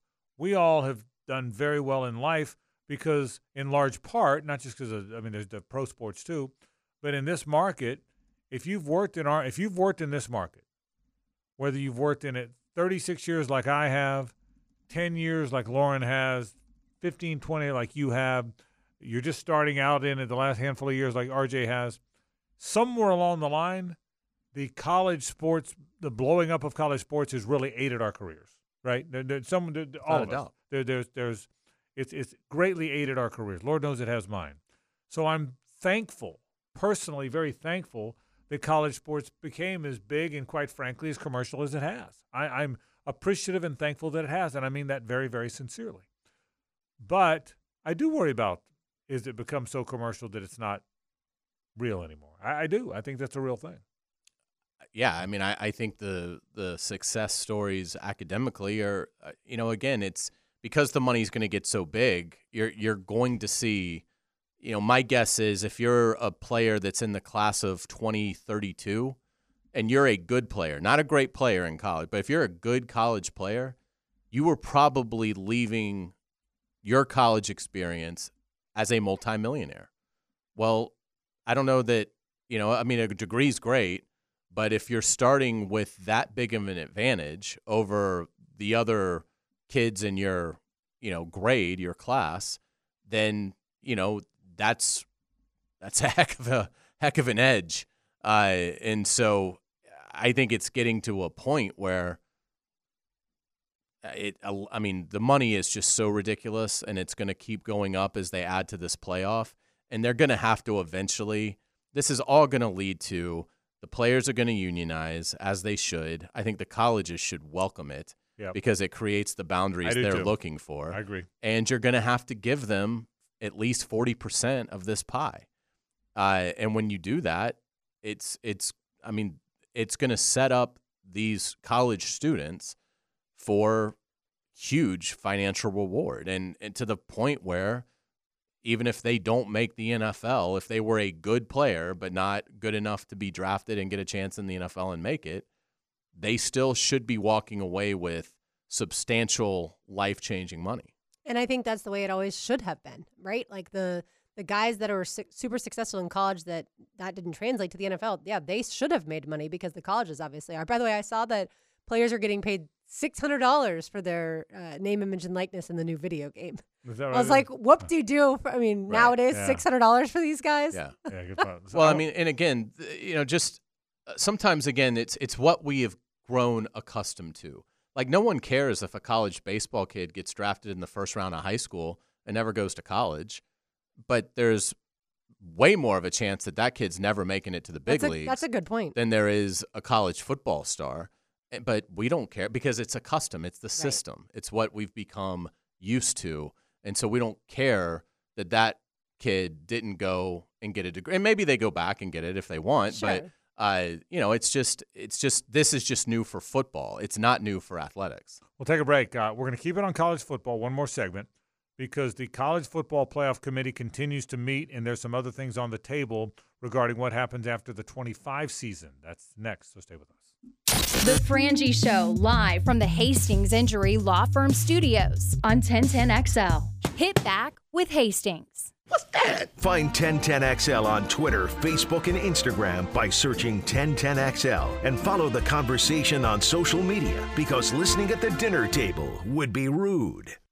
Hey, sports fans, this is Hayes Carlisle for QC Kinetics. The state of healthcare is always changing, it's evolving, and old ideas like steroids and surgery, they're no longer your only options. Regenerative medicine at QC Kinetics is transforming lives with innovative, non surgical, drug free treatments that deliver lasting results. You got to give them a call. It's a free consultation. Mandarin and Ponte Vedra locations, great locations. Call 904 274 5522. Again, that's 904 274 5522. Make 2024 the year you reclaim your mobility, reclaim your independence, walk and run and play and live without the danger and trauma of surgery. No downtime with QC Kinetics, hips, shoulders, elbows. They can all be treated with natural biologics from your own body. Again, give them a call 904 274 5522 to set up a location uh, at Mandarin or Ponte Vedra. That's QC Kinetics. Frank Frangie here. Discover new opportunities together this year in a new Chevy, like the strong and capable Chevy Silverado. At Nimnicht Chevrolet, you can save up to $10,000 off a new Silverado. Plus, well qualified buyers can get 2.9% financing on all new Silverado 1500 model with the largest inventory, outstanding cash incentives, and the best price guarantee. Your perfect truck is waiting for you at Nimnicht Chevrolet. So head to Nimnicht today at Park Street in Casson. Chevrolet, together let's drive. This time of the year, professional landscapers are busy getting ready for spring, and that means a visit to AgPro for Pro Days. That's the day when your local AgPro dealership displays all the very latest John Deere lawn and garden equipment for 2024. Come get professional advice, the lowest prices of the season on new mowers and accessories, and plenty of free giveaways. Don't miss Pro Day, coming to your neighborhood AgPro store on Friday, February 23rd from 7:30 till 5. It's one day only and one day you don't want to miss. Learn more now at agprocompanies.com. Have you been dreaming of enhancing your living space with top quality custom windows and doors? Now is the perfect time to make that dream a reality with Renewal by Andersen. Right now, buy four windows or patio doors and get the fifth free. Plus, no money down, no payments, and no interest for 18 months. This offer expires February 29th and restrictions apply. Renewal by Andersen, proud to be the official window and door replacement partner of the Jacksonville Jaguars. Visit rbafla.com.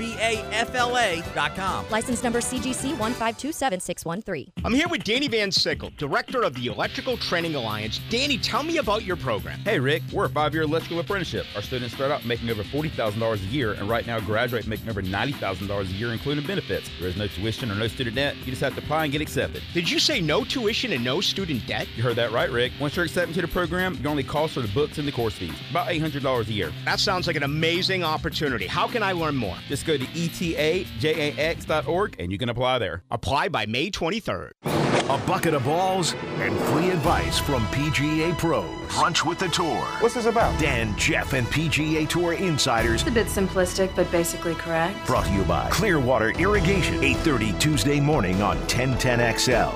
A customer called Duck Duck Rooter saying they had some nasty stuff backing up inside their home. So we went with our camera to look inside their plumbing lines. And sure enough, tree roots in the sewer line. Need to see what's blocking your lines? Call our team to locate the issue and provide solutions to resolve it. 904 862 6769. Visit duckduckrooter.com. Proud partner of the Jacksonville Jags. Duck Duck Rooter, your fully insured and certified plumbing contractor, residential and commercial. Get ready for a musical feast at Players Grill Mandarin. Experience Mandala. From Latin beats to top 40 hits, they'll have you dancing all night long.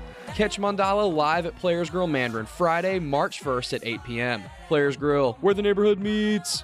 Warm weather means the beach, fishing, golf, and more.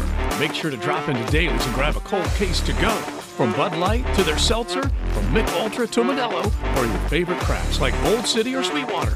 Grab and go at your local Daily's. If your ride is making strange noises, don't wait and make it worse. Come to Action Transmission on Merrill Road. My expert technicians can diagnose the problem and likely fix it fast. Experience the difference at Action Transmission on Merrill Road. Here's Linda Beaver. Beaver Toyota and Beaver Chevrolet love our community. That's right, we spread the love by giving back, and every year we give hundreds of thousands of dollars to our local community. Plus, we give all our customers lots of love, too. Every new vehicle purchase comes with a 20 year, 200,000 mile warranty, and every certified pre owned vehicle comes with a 7 year, 100,000 mile loving warranty. Plus, we give the most loving for your trade. Help us to continue to spread the love and head to Beaver Toyota in St. Augustine. Or Beaver Chevrolet in Jacksonville. We're, We're here to wow you to and give back. 1010XL is presented by Farah and Farah, exclusive injury law firm of the Jacksonville Jaguars. Protecting you and your family. Call 396 5555. Jacksonville.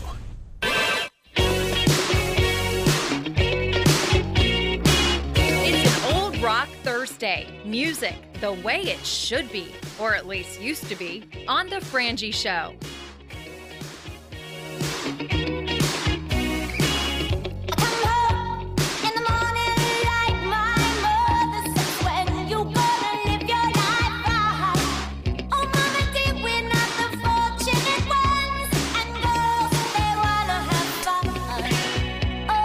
Is one of my all-time favorite Ah, songs, yeah. even though it's from the '80s. You one were of deep in the favorite lip songs. sync there. That was I good lip sync. love. I this is a song that if I could sing as high as Cyndi Lauper, I would do karaoke. But there's no chance I could sing like her. Did you have her make it? I did. I had her as a three seed. Did you? Yeah, You- I was she- a little. but she little- kinda had to make it I for this thing, think right? so, You and know? uh, you've got the iconic song as well. Yeah. and she's a big part of the documentary. No I mean, question. And, and but she kind of had to make this period, didn't she? well, If- if without, I'm- without a doubt. Yeah, Yeah, well, yeah. If I've got Yes, it, I- for sure. Yeah. She's on the she's on the Mount. When you think of 1980s Yes. music, Yes. she'd Yes. have to be on the Mount Rushmore. She really is. There, there's an awful. because she's got no 70s and no 90s. Right, Correct. right. I mean, it's all Yeah. like 82 uh-huh. to 85 for Yeah. Cyndi Yeah. Lauper. Which is uh-huh. also Tracy Chapman, but she wasn't in the video, Yeah, right? I've no, you- she's more like late 80s. Yeah. I think she was like 89. Eight- in 88 was the song, right? So, so, but, but I've told you guys this before. The 80s has some music. I mean, "Relax" by Frankie Goes to Hollywood, and all those Reflex songs, all those re, uh, uh, Duran Duran Duran. Songs.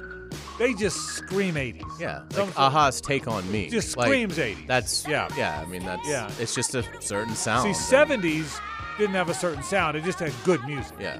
80s had a certain sound. You know, I mean, it really, it really did. So. It's hysterical in the documentary. A, she's so loud Loud, compared so to loud. Her the head, other she's going ones. crazy. Yeah, and then they finally figure out like they're hearing some sort of rattle, and they're like, "What is that?" really funny. Earrings? Yeah, and it ends up being like jewelry. all the jewelry. I'm not surprised because I jewelry, yeah. yeah, I thought about going in Cyndi Lauper for Halloween, but I was like, I don't own anything that remotely looks like Cyndi Lauper. I'd have to buy Well, it. she's It's got too much work. It's easy to do songs because she got like three songs. True Colors, this song. She has the song in the Goonies. Yeah. That's about it. And You is there well, anything else? I would say uh, she's got that great. Oh, why is why is it escaping me? Time after time. Oh, that's Yeah, what I meant. great. Yeah, True But Colors and Time After That's Time. That's about it. That's about it. So, uh, so hey, uh, so uh, by the way, if you're wondering why we're playing this stuff, phenomenal documentary on Netflix. I've been talking about it all week. Uh, the Greatest Night of Pop. You got to see it if you haven't. It's an hour and a half of. If you love music, if you just love music, you have to watch it. You just it's, it's on Netflix and it's just fantastic. And you got to watch it start to finish, right, Hayes? When you say, Oh yeah. I mean, you got to watch it. It's start it's a it's a very easy. It's yeah, it's 90 an easy minutes. watch. It's, not even. fun. You, you got to watch it, so it's really good. So we're playing uh, all the artists who, or not all the artists, eight of the artists who uh, who showed up uh, in that in that video. So the uh, college football playoff committee met again. Here's the latest. You know it's going to be 12 team playoff. They've approved it for 25 and 26, the last two years of the contract with ESPN to have a playoff or to televise a playoff, and it's going to be five automatic qualifiers and seven at large teams.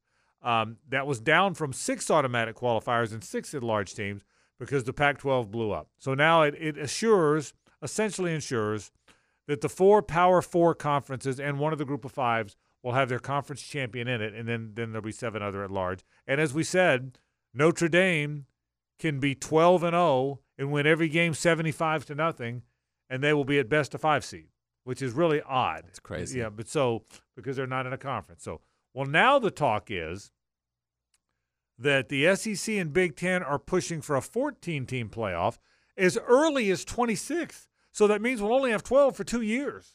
Now, I predicted we'd get to four, 16 pretty quick, but I never saw the 14. co- I still don't understand why 14 instead of 16. Matt Hayes said something interesting. They're trying to be, they're trying to be the NFL. They're trying to match the NFL model, and which is 14. But I And you'd have some teams with double byes yeah, you in a 14 team playoff. no, no, I no, think no double byes. Two Okay. get Yeah, two, it two just teams. The top two, two- teams the get a top bye. two yeah, get a bye. That's exactly right. Yeah. So, which is what you would do with a 14, uh, 14 team playoff. So, but, um, and the Big Ten and SEC, there's going to be a number of automatic qualifiers, and the Big Ten and the SEC, the rumor is, are pushing for a minimum of four each automatically qualify for this thing. So the four best teams in the SEC and the four best teams in the Big Ten, however that's determined, but determined, I suppose, by the league, right, would get in. So eight of the 14 would be in those two leagues. I said this at the top of the program. This is Greg Sankey and Tony Petitti saying, here's what we're doing. We're going to have a 14 team playoff, and eight of the teams are coming from our league. Oh, no, Greg, that's not, no, Greg, it's only 12. No, it didn't. Starting in 26 is 14. Or, or if not, then we'll have our own 12 gamer, and it'll be six of our teams and six of our teams. That's what's happened. And they, they make all the rules now. It was when Greg Sankey and when Greg Sankey was quoted, he said, "We just we want to we've gotten together with the Big Ten because we just want to make sure they get it right." Yeah, okay, getting it right is eight of our teams. Yeah. And so so I so I, I'm telling you, I think we're headed there. I think we're headed to four. And by the way, multiple teams from the other conferences. So I think there's there's 16, to, uh, 14 teams. If eight are coming from those two leagues, I think the ACC and the Big 12 are going to get two each. Then, well, that's your teams. They couldn't do that, could they? No, there they could. That would be that would be 12. Yeah, there'd still be another two. And so then a group of five and one at large. basically. Am I such an SEC snob, and maybe I've been hanging around with you for too long, Frank, that I feel like the SEC should get as many teams as it wants, and no other leagues should, e- like even the Big Ten Well, should not get uh, automatically four. I don't think. I, here's what I think. I don't think there should be four automatic qualifiers from any league. I, I don't agree Okay. with that. But I do agree that there should not be pushback from any committee to not put five in from the SEC if, if that's the five best. That's the thing. Well, and again, the SEC and Big Ten are very cognizant of the fact that they are going to cannibalize each other. The leagues are so strong now that you're not going to produce a lot of teams with these schedules. Look, we're talking about how hard Florida's schedule is. look down the line in the SEC. They're all pretty hard. Now, what makes Florida's ridiculous is the out of conference because they're playing Miami at Florida State and UCF. But everybody's playing Oklahoma and Texas for the most part. I, I mean, so Yeah, Georgia's schedule is not easy just because no, Georgia's really talented. It's not, and they're playing Clemson uh, to start the year. So everyone's got a hard schedule. It's it's just not as crazy out of conference as what the Gators have, uh, for whatever reason, bestowed upon themselves. Um, and looking at it, I think this is it's clear the SEC and Big Ten know where this is headed, and they're not going to punish their schools for playing a schedule that is way harder than anything the ACC or Big Twelve is going to deliver. And so that's why they're they're wanting to lock those numbers in because they know they're going to have a lot of eight and fours that are probably better than the tens and twos in the other leagues. And so they want the guaranteed four, and the Big Ten should want it too. I mean, the schedules are going to be ridiculous in those conferences, and I, you know, I, in the ACC and Big Twelve, you're probably playing one or two really difficult conference games, and then you're playing six against bad teams. I mean, that's just how it. That's what the landscape tells us is what it's going to be. You're not going to have that in the SEC or Big Ten. So they, I think they absolutely have every right to say we want a guaranteed four teams in because it's going to protect us from the fact that our schedules are going to be so much more difficult than yours. Yeah, I mean, I think you should be rewarded for your difficult schedule. I think Alabama kind of showed us that for many years. Alabama was the team that was not afraid to play, you know, the likes of FSU and, other teams to kick off the season. And before it could really hurt if you lost that game. But now I, I do think you should be rewarded for your strength of schedule. Yeah, and I and I and I think they will. So here's where I think they haven't decided anything yet. I'll stand my ground on this. If you're going to twelve, you you went to twelve. If you're going to fourteen, how on earth do you not go to sixteen? And by the way, one of the reasons they did this is they're trying to now bring back the importance of the regular season, meaning now everyone said the, the playoffs will, will make the regular season not as important. I don't believe that. But a, a 16 team team, 16 tournament team will have more teams in the hunt, which means the if Ole Miss and Mississippi State are playing in the Egg Bowl and they're Hayes, they're both they both come into the game seven and four. Well, they're out now. They're out of a four game and they're probably out of the 12 game. 16 games, you get to eight and four as an SEC team, and your losses are Alabama, LSU, and whoever, you might still be in it. You might have more to play for. So the reason you go to more teams is just the opposite of what the critics used to say. Is you're making the regular season not matter. No, on the contrary, you're making it matter more. If if Florida and FSU go to the last week at eight and three, in a four game it wouldn't matter. In a twelve game, it probably doesn't matter. You, nine and three, you could sneak in, but you're probably not. But in a 16 game, now a 16 team tournament, now those two eight and three teams, The winner's in. the winner's probably in. So so doesn't that elongate the importance or, or the, the amount of time that the regular season matters? Yeah, I, I haven't understood the argument that I've seen a lot of national writers making in the last 24 hours over, you know, well, the people that, that are running this sport obviously don't care about this sport. I think it's going to be fantastic. I do too. I mean, I don't think it's going to slow down any sort of interest in the game. I, I, I it, to me, it, it's the playoff is going to be sensational. So I, I, I don't buy it. I mean, I, I, I'm totally fine with them expanding it to 14, and if they want to go beyond that, that's fine. Uh, because I think it's going to produce an unbelievable tournament, and uh, I don't think it'll diminish the regular season at all because the rivalries are so strong. I mean, eh, I, I can at least, I mean, just from my perspective, I mean, eh, there's never going to be a, a Florida Georgia, a Florida Florida State, a Florida Tennessee, a Florida LSU that is not going to mean something. Florida Auburn, even though they barely play, like I'm old enough to remember, that is a bitter rivalry. Uh, and uh, you know, and and so I- I think I think you're always going to have that. And then uh, I mean, imagine the stakes when you see these teams, your rivals, you see them in the second round of a playoff or or in the semifinal or in the final. I mean, it's you know, it's it's something that you just don't see other than you know, 52 to 20. Have we seen a lot of rematches for the national title? I think Georgia and Did Georgia and Alabama maybe have one? I can't remember, but they don't they don't happen all that often. And uh, I think in this in this model, you're going to see some of that, and it's just going to be fantastic. Yeah, I want to say Georgia Alabama played in the SEC championship and then would have played again for the national Yeah. title a couple years ago, right? So if you look at the final AP top 25 rankings for this past season in This college pa- okay. football, so the 12th team that in this model, if you go off of rankings, would have been left out for a group of five team is LSU. LSU would have. I think LSU would have made some serious noise Who in would the have college football playoff. using that poll, not not the CFP poll, Right. Using that poll last year.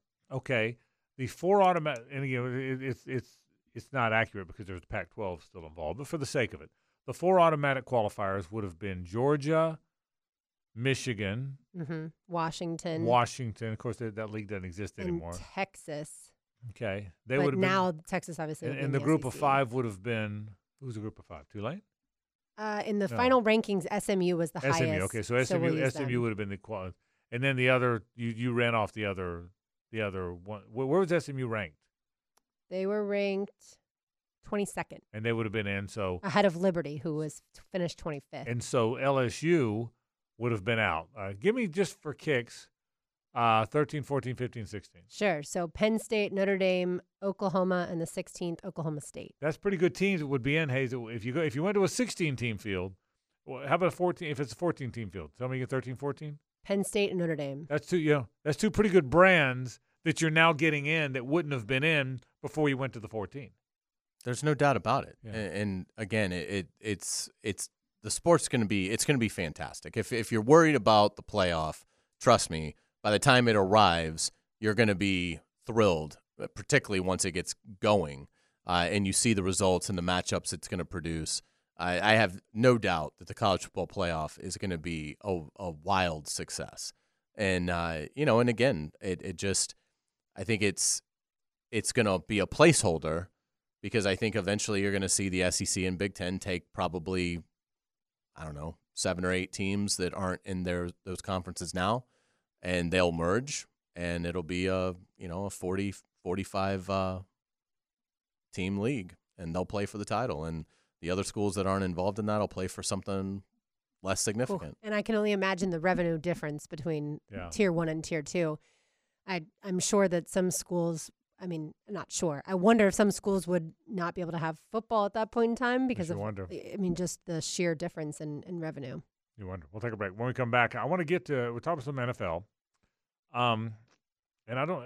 Is it Matt Araiza? Araiza, the, the name, the punter who The got punter, signed? yeah, Yeah. I the think, Chiefs I signed. think it's a Araiza. I want to tell that story, and I want to get you guys' thoughts on uh, Matt. I think it's a Araiza being signed by the Kansas City Chiefs. Uh, we got an hour to go in the program. It's 1010 XL and 92.5 FM. The Frangie Show, live from the Hastings Injury Law Firm Studios on 1010XL. Hit back with Hastings. It's 5 o'clock somewhere. It's five o'clock somewhere. Here, that means it's time for more football. Football! Football at 5 Five o'clock somewhere. on The Frangie Show.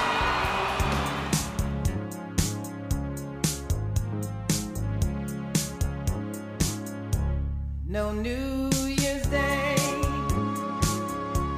to celebrate. Had to be a one seed, right? Yeah. I mean, this is a an obvious one seed. Gladys Knight is a um, right. okay. We could not have a one. This is Poor a. Hayes happened Yeah. one time and Well, kinda the way this the- this kinda the way song actually works, seems though. like a song that like a man would sing. Yeah, yeah. I still don't know how a man sings "Here I Am, Take Me, Signed, Sealed, and Delivered." Oh, that's tremendous. If I ever meet Stevie Wonder, I'm Uh, going to that. ask him. Well, Stevie, what about the song? Yeah, well, what, what are we doing here? I probably only knew exactly who it was because it's on the soundtrack for Now and Then, a movie I've watched a million times. So Stevie Wonder today, one of the great ones who was in the uh, the documentary "The Greatest Night of Pop." You know what movie this is prominently featured in? I know. The Woman in Red. Yes, it is. Yes, it is. The uh, is the song. That one didn't escape your is the attention, song did is it? the song "The Woman in Red" also in that in that movie too? Yeah. Okay, so by Chris somebody or Yeah, other. I don't know. And so uh, remember remember the song "The Woman in Red" Uh-huh. by Chris somebody or other. The uh, uh, Stevie Wonder today. We're playing uh, a number of uh, acts from the uh, from the great, great, uh, the greatest night of pop, which we, which we all kind of enjoyed a great deal. Chris de Burgh, the lady in red. Yeah, that's- yeah, I knew it was Chris somebody.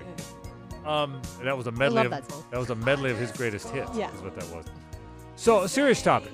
So, Matt Araiza, the former Arizona punter, signed with the Kansas City Chiefs today. Um, obviously, they have Tommy Townsend, but he's a free agent. So, so uh, if they don't re-sign him, Araiza can punt for can battle for the job. He's a very good punter. The Bills signed him at one point, but then he was he was caught up in uh, he was among those accused in a gang rape allegation. Um, blackballed him from sports, from football, because he was accused. He maintained all along that he was innocent, um, that he wasn't involved. Um, he countersued the accuser. He later had evidence that he had left this party at 12:30 and the video all the video timestamps from from and all the stuff was on video was way after that.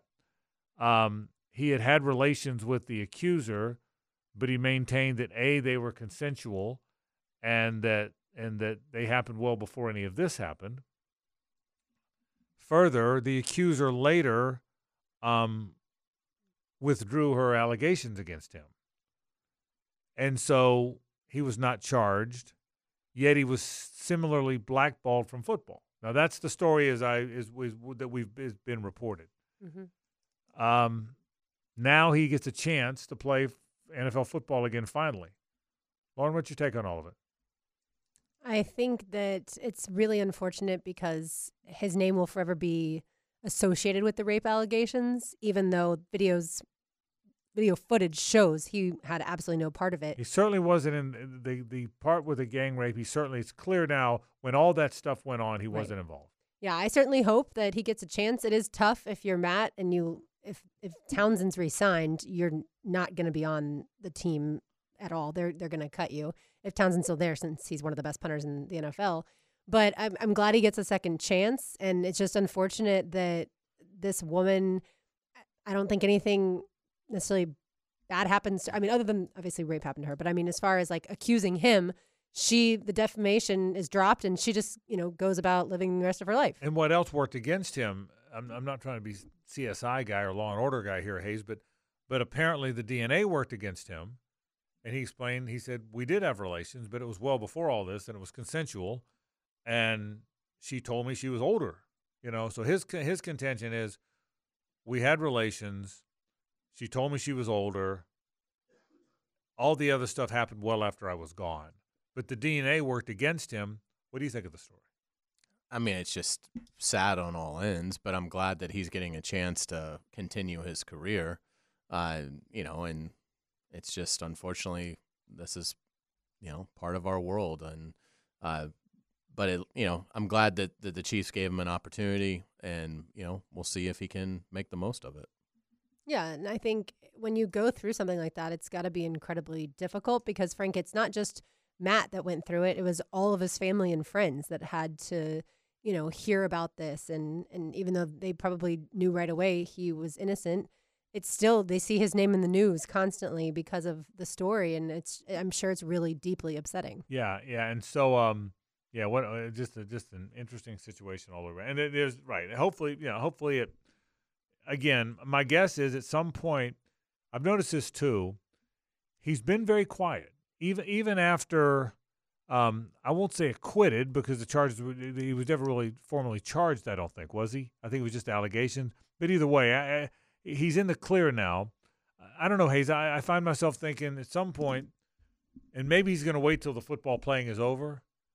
I mean, he did file a countersuit, and that's when everything got dropped. I feel like at some point Matt Araiza is going to going to go on with somebody and tell his story. I yeah, I, I think so, and you know, particularly now that he's back in, in the NFL universe. I mean, obviously there'll be uh, requests, and it, it it you know the very least week one of the regular season. As soon as that, assuming he makes the roster, the Chiefs locker room is open for its media. Um, you know, I mean, they're going to go approach him and and get it, try and get his thoughts about things. So. Uh, then it's up to Matt to decide whether he wants to talk about it or not. But I mean, you know, that's league policy is he's going to have to be available on a weekly basis uh, to the media. So Yeah, but I would think he would welcome the chance. I mean, I would think it's not going to take that long. I would imagine now that he's, you know, signed and his career is stabilized because I think he's probably their punter. I I mean, I think the Chiefs probably let Tommy Townsend just go and you know, I mean, the Chiefs are somewhat up against it. I don't know that you want to pay your punter four or five million dollars a year. And you hope you never punt if you're the yeah, Chiefs. Yeah, and Townsend is is probably going to command top punter money. So uh, you know, I would I would think this is probably a good way for Kansas City to say goodbye to a good player, but you know, fortify the position. And uh, you know, so I, I would think that you know I I would think he'd want to tell that story quickly. Yeah, I, I looked to see if he's done anything on social media. I, I haven't seen anything. Uh, he does have Twitter, but he hasn't said anything. So yeah, I, I certainly as the story goes on uh, with him, if he stays on the Chiefs, I think we'll learn a lot more. Yeah, so a lot of things. It's, it's odd. The Chiefs are in the, in this story, and good for them. They're they're in their mind, it's not a story anymore. They're just trying to find a punter. Yeah, it's unfortunate, I- guess, that the Bills didn't welcome him back right away. Uh, I don't know their punter situation.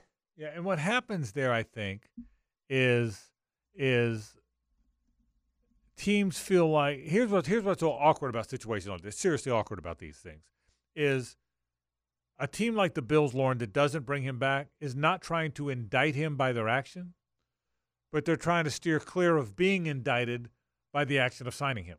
Right? The, the, the Bills aren't saying we think you're guilty, Sure. so we're not bringing you back. I, I, I mean, let me say this: I don't know. I don't, maybe they are, but I, I didn't. My read on the Bills not bringing him back is not they're indicting him. It's they're just trying to steer clear in the event that that that's the the danger in all this stuff. It really is. Yeah, absolutely. Uh, the Bills punter is Sam Martin, uh, Right. and he averaged 45 yards. He's a good per punter. punt. Yeah, Good punter. pretty good punter. Yeah, so interesting. By the way, speaking of the poor Chiefs, the Chiefs have all these championships and all this good going on, and now the parade stuff. Did you see this story? That I mean, obviously they they've now they're charging the 2 Mhm. young adults. What an awful story that we never really got to the parade and the the massacre or the the shooting of the parade. What a shame that was. I mean, what a terrible shame that that thing even happened. Yeah, no, it's it's absolutely awful, and I know Hayes for all those children that were at the parade. It's traumatizing, and and to have a family that that shows up for the parade and then you lose a loved one. I mean, the woman who was killed has kids. Like, it, absolute tragedy. just yeah senseless and you know unfortunately it's uh it's it's one of those things that we're having difficulty getting control over um but uh but yeah it's just an awful story and um you know it's just Yeah, two groups, it- 2 it'll groups of people. It was, it was a, it was a, it was a dispute a yeah between two groups of people. Uh, what really sad stuff. I'll take a break. When we get back, let's get to some happier matters. We'll talk a little college basketball. We got a Rumble coming up tomorrow. We'll preview it a little bit. We'll be out there at JU tomorrow. Looking forward to that. That and a whole lot more when we continue on 1010XL and 92.5 FM. The Frangie Show, live from the Hastings Injury Law Firm Studios on 1010XL. Hit back with Hastings. Huh. I'm thinking, I've only heard this song about 7,000 times and I didn't know the long intro. So there you go. All right. Like this wasn't going to be on there. right I mean, well done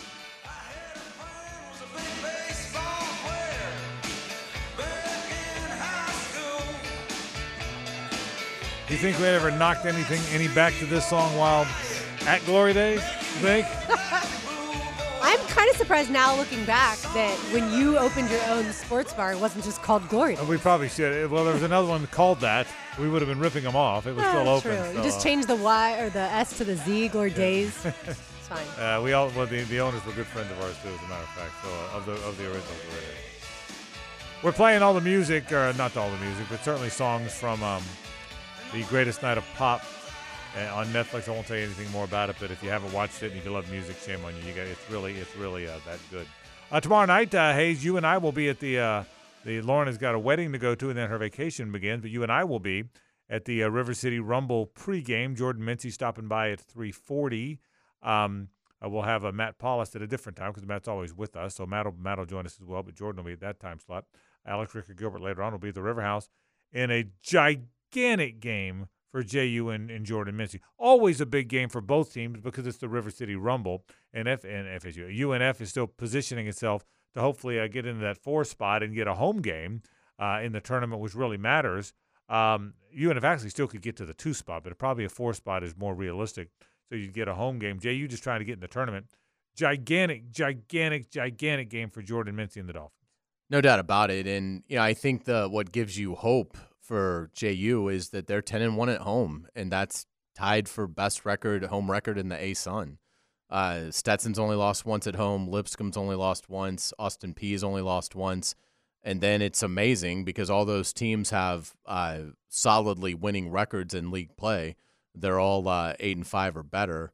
Uh, and then you have to go all the way down to find the next ten and one, and it's JU, but they're four and nine in league play because of how uh, bad they've been away from their campus. So I I think if you're if you're Mincy, you're certainly that's the message. We don't get beat here. Uh, we we've been very good here since you know I've arrived because you guys bring an intensity when we're here, and you know I, I think that that's going to have to be what what carries them. I mean UNF obviously with their shooting, uh, how uh, spectacular they were in the first meeting offensively. It, this is going to come down to if JU's going to win this game, they're going to have to win the street fight. I mean, they're going to have to win every loose ball.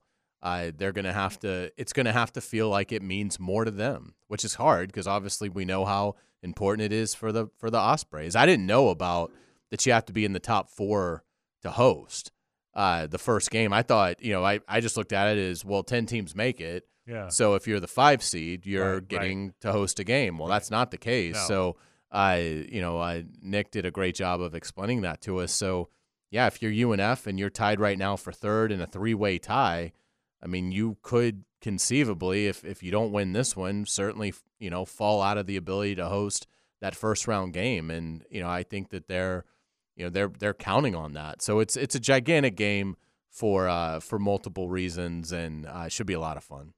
Absolutely. I'm sad I'm missing it. Obviously excited for my friend's wedding, but uh, it's going to be just so loud uh, tomorrow night in the Swisher Gymnasium, the historic Swisher Gymnasium. I mean, that place, it's electric. Frank, when we go to basketball games when JU's playing any opponent, you talk about bringing in UNF, you know, the hated arch rival. And I think the, the, Easiest question that you have for Jordan Mincy is how do you defend Chaz Lanier? Yeah, I mean he- that. what- what how how do you? What what a what a year Chaz Lanier, the six four guard from UNF, finally getting a chance here. What a what a year he's having. What what is he averaging? Because I he, he's tell had you. some plus thirty games. Hayes, he I mean, he has been just a remarkable. Nineteen point nine. He's not. He's averaging twenty a game. And I bet you in league play, it's even better. I'll bet it is. I'll bet it is. I mean, he. I mean, what what a year Chaz Lanier is having. And again, go see that that that, that fun gym at JU. I agree with what Lauren just said. Also, go to go to see the players. Go to see this guy Chaz Lanier. If you if you want to go see like fun basketball, man, he he's a really good player. So so we'll see what happens. Uh, the other basketball story we talked about at the top of the program.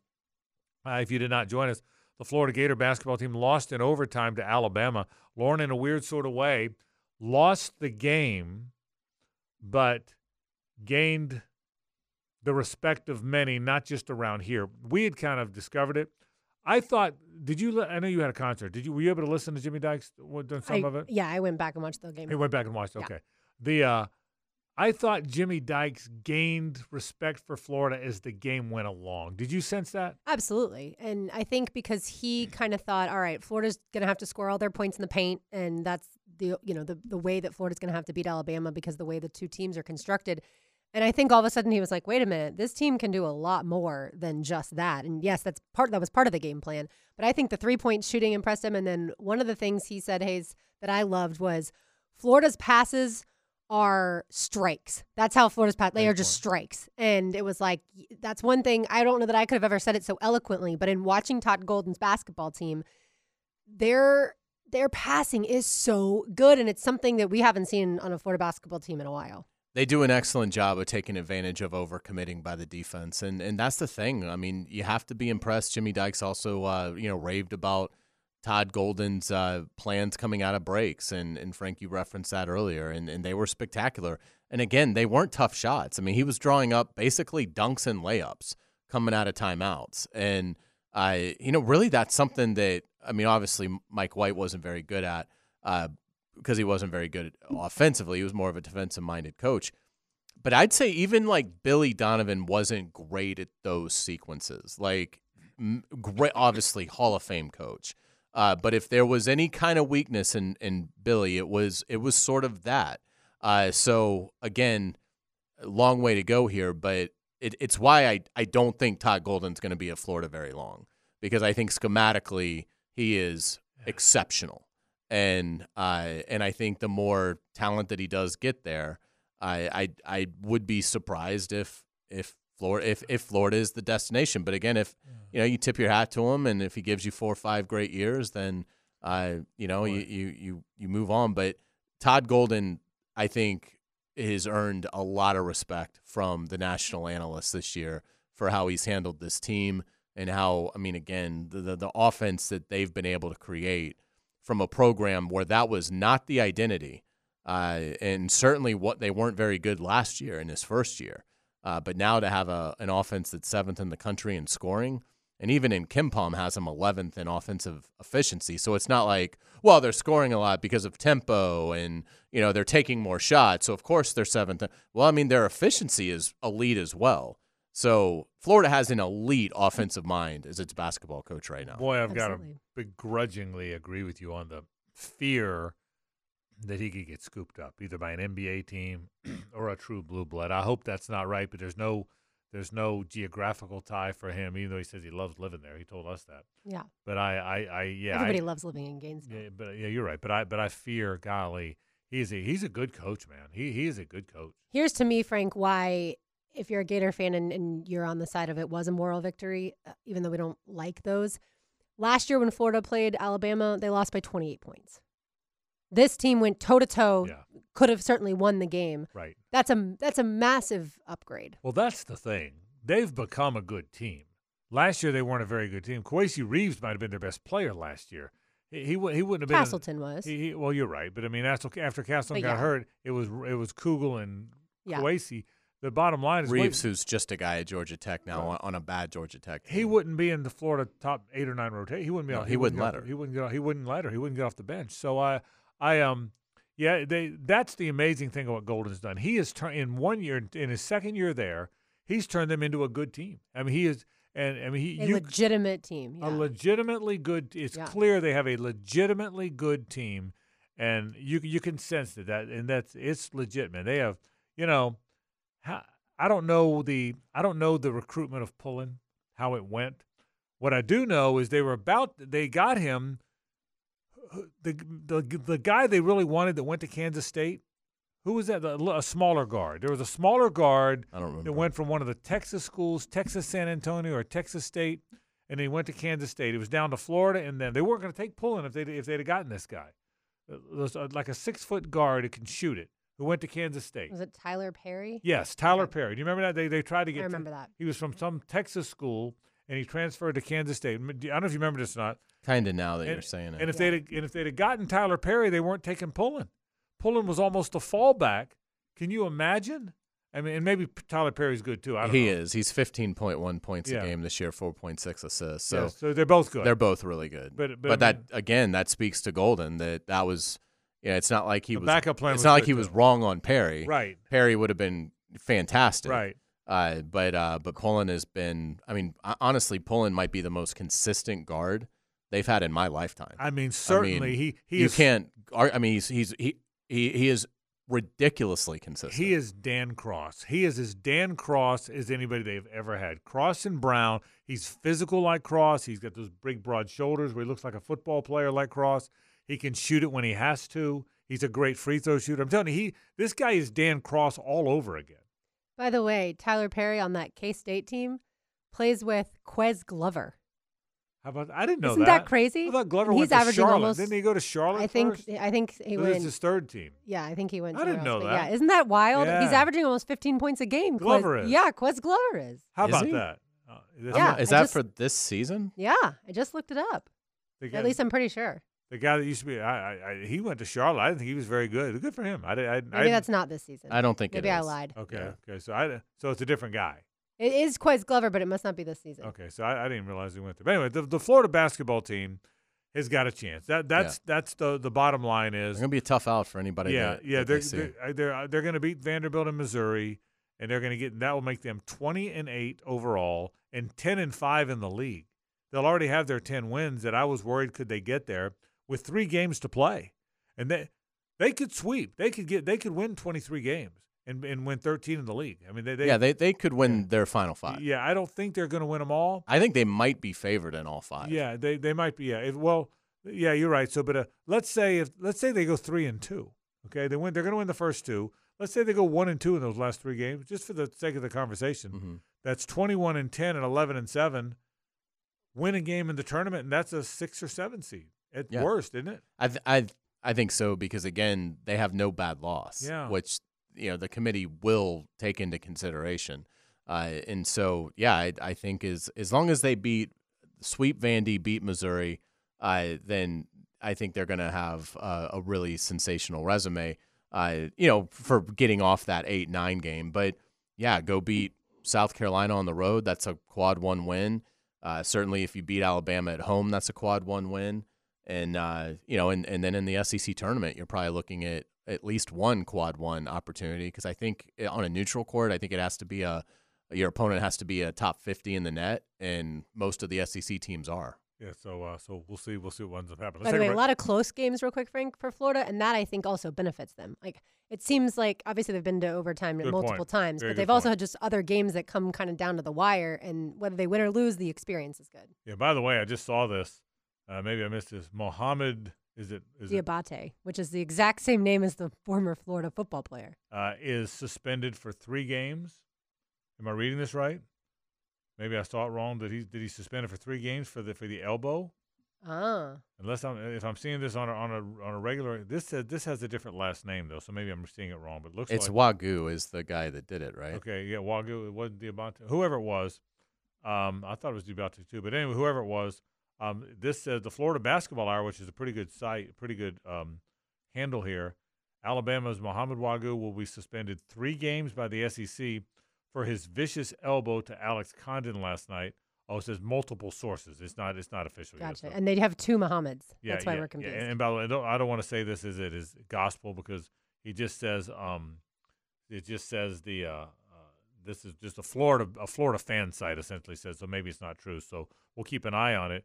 It wasn't even called for a foul, by the way. It No, wasn't they even called, called for it foul. on the Con- guy They called it on Condon, on the so- victim. So we'll see whether or not that's true or not. But we'll, again, I don't want to. Say And Alabama had another instance later on that was called for a flagrant one that was a ridiculous play. Yeah, Where he- he tried to trip him. He He- he basically, his yeah, hand, just yeah. grabbed his foot. Yeah, I mean, question. come on. We'll take a break. When we come back, Lauren wraps the program with news and notes. Stay with us. The Frangie Show, live from the Hastings Injury Law Firm Studios on 1010XL. Hit back with Hastings.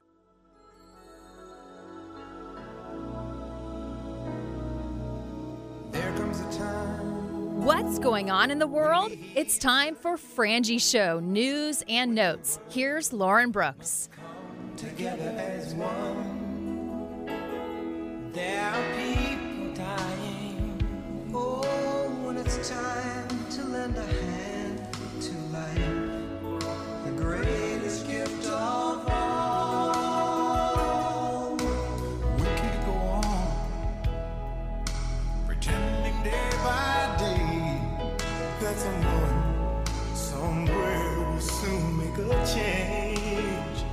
So good. Isn't that good? That's that's So good. That's the real one. Yeah. By the way, James Ingram never did much after that. He was all the rage at the time. That's why he got two lines in it. Did you remember James Ingram? James Ingram, I did not. Oh yeah, he he, he got he got he got two lines in it. 'Cause Huh. he was all the rage then. I've never heard of him. Yeah. Yeah, so yeah, I'll learn yeah. more about him when I watch it. You know this. Who was he? What did they show him in the documentary? Yeah. Uh, yes, glossed over it, but they did. because they showed like Al Jarreau, Al Jarreau, who's drunk. who was yeah. wasted. Yeah, and the uh, the uh, but if You, you said it was like late at night. I mean, Yeah, after no, an I'm- award Yeah, they show? show James Ingram. They show James Ingram in the documentary, but he uh, Okay, that's interesting. But he was all the rage. He was he was he was the the crooner guy. Isn't that good? Oh yeah. That's Diana Ross. in case you Yeah. Lionel Richie was like, yeah, a, wi- a bottle of wine would come in, and I'd have to take it back out. Because Al Jarreau, Yeah. and they said Al was getting looped up. Yeah. Good stuff. Again, uh, the documentary "The Greatest Night in Pop" came out recently. Willie Nelson singing it now. was so good. It Yeah. was so good. Golly. Really I'm gonna go good. watch it again. Seriously, I'm, not, I'm gonna watch the whole documentary. That again. would not surprise me. All right, uh, I just saw Denver Parlor tweeted this out. He's got the top 10 highest scoring duos in Florida men's basketball history, the last, I should say, the last 50 seasons. I don't know if there's Okay. anyone before that, and All neither right. will anyone else, so it doesn't matter. All right. All right, so Walter Clayton Jr., Zyon Pullin, who of course we talk a lot about, they are eighth on the list. Okay, I'm gonna I'm gonna start throwing some out. Okay, Um, I'm gonna s- Moten and Maxwell. they are number one. okay, they had to be one. They had to be one. Um, uh, Cross and Brown. They are not on the list. Let me throw this one. Where are Ronnie Williams and Vernon Delancey? Number two on the list. How about that? Nice. Did you have Well that done. one? I would not have gotten Okay. that. Uh, I would have thought they would. Oh, and by the way, I need to also give you Maxwell and Moten are also number three. yeah. Oh, okay, so So, multiple So guys. Moten and Maxwell, you knew would be high. Yeah. Ronnie Williams and Vernon Delancey. The team wasn't very good, Mhm. but they respected. I was in school then, Okay. so that, that's how that's how that's how good they were. So I was I was in school or getting out of school right around when they played. Yeah, so there's one other repeat. You haven't gotten it yet, but there's one other repeat in the list. Um. Okay. Uh, Roberson and Walsh. They have to be on it. Come in at number seven. They had well to be on done. it. They, well Yep. done. They would absolutely be on it. They would have to. And they are also number nine. but they Yeah. were. Yeah, so they're seven and nine. That was the well, other well, repeat. and, so good and. Ronnie Williams and Vernon Delancey were on the lost 102 to 48 team Oh, wow. because that's all they had. But they were freaking great. Yeah. They were. and Roberson and Walsh were. Yeah. They've sort of been lost in history because those teams underachieved, and that was when Yeah. Florida fans were like, "Gosh, Billy, you know why? Why can't he get deep in the tournament? We're Mhm. losing, or we're getting." I think Yeah. Michigan State beat him as like a ten seed, like Right, right. seventy-one to forty-five, and it was you know so Roberson and Walsh leave, and then the here come the 04s. yeah. I- So so let me think who else would be on that list. So we got Moten and Maxwell, Williams and Delancey, Moten and Maxwell again. Those Yep. were e- those We- were easy. And again, Yep. we know Pullin and Clayton. Is there anything? No, it doesn't go back to the 60s, right?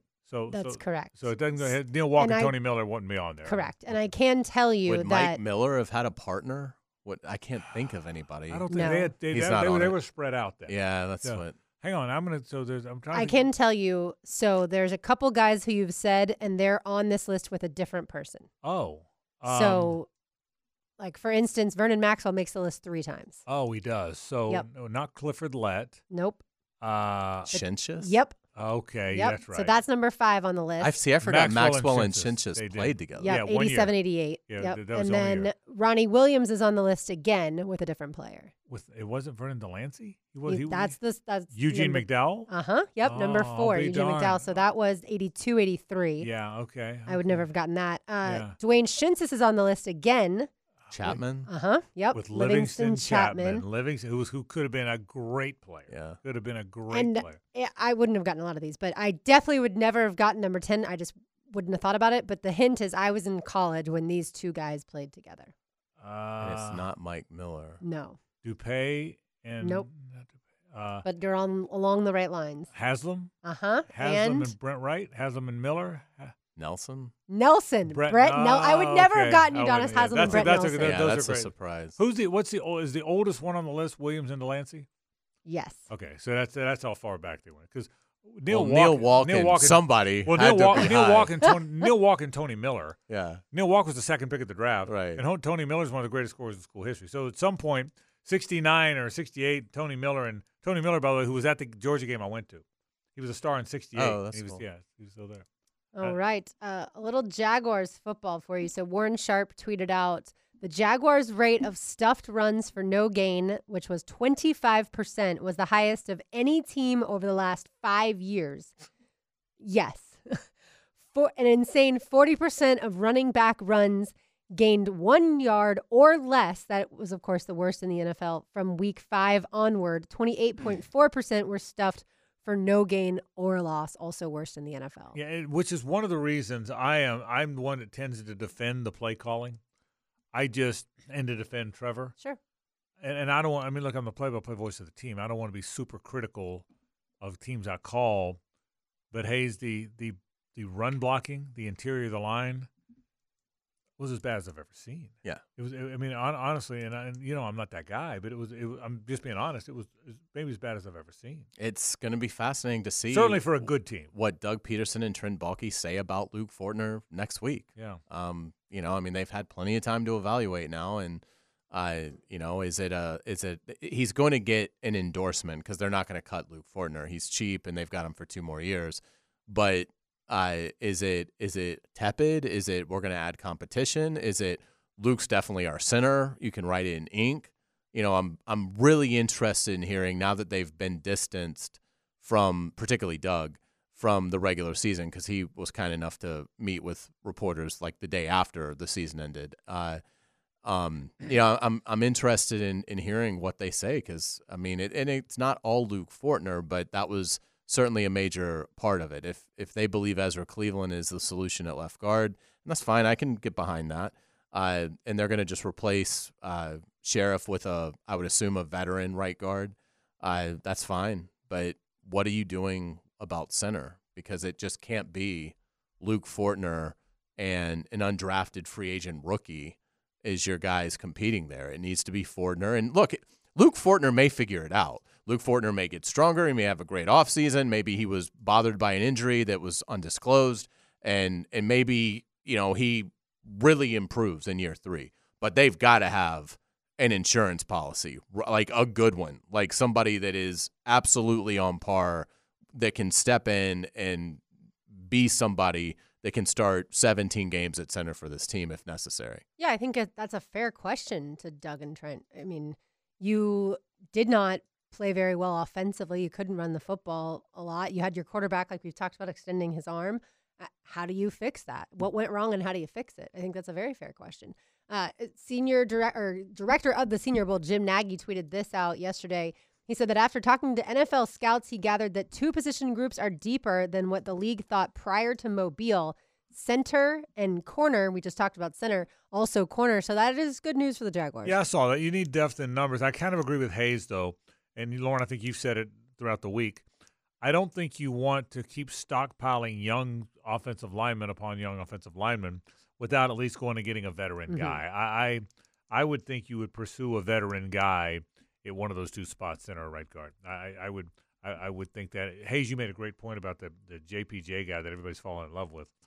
If the Jags drafted him, they're admitting they whiffed on Fortner, and it's too early for that. Your your point, I didn't think about that. You said it a few days ago, but uh, so yes, so they're not drafting center at seventeen. I don't believe so. But corner, I think, even with the Yes. depth, I think corner could be a possibility at 17. And look, you could always double down. You know, take a corner at 17, take a corner in the fifth round. Uh, you know, and, and, and again, it doesn't have to be corner, but I wouldn't let the depth of the draft dissuade me if the star corner falls to 17, and the star in their eye. Yeah, absolutely. The 2024 Fresh from Florida Sunshine Showdown between Florida and Florida State Baseball is back at the baseball grounds. That's one to one financial ballpark. They are going to have first pitch at 6 p.m., and the tickets are now on sale. It is Tuesday, March 26th. Frank, that is going to be some excellent baseball between Florida and Florida State that yeah, night. you want the good news and the bad news. Good news is I love it when they come to town and play.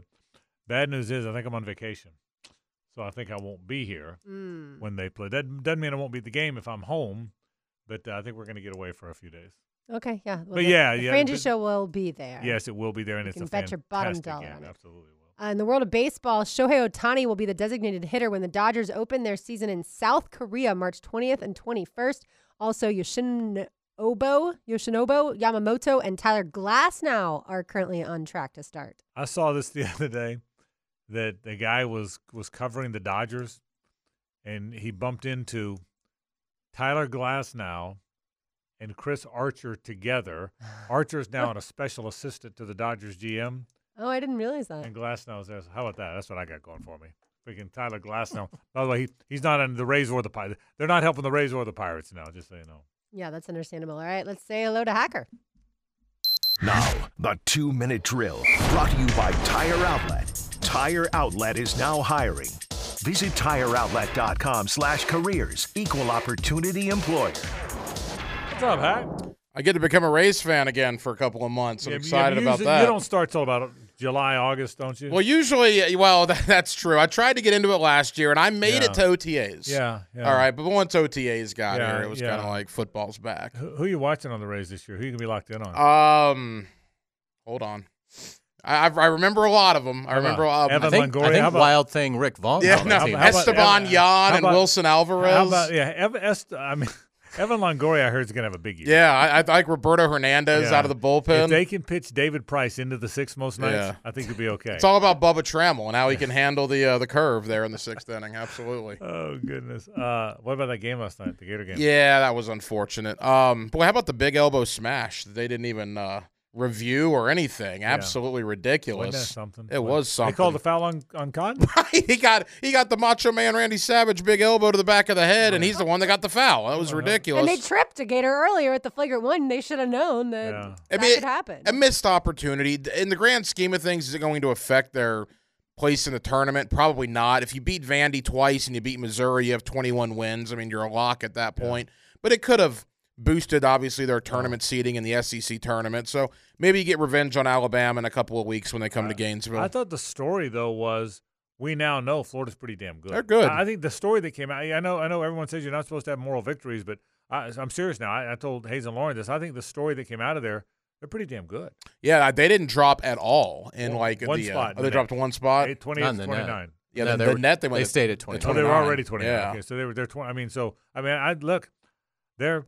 I, I think uh, Jon Rothstein tweeted this, and he's right.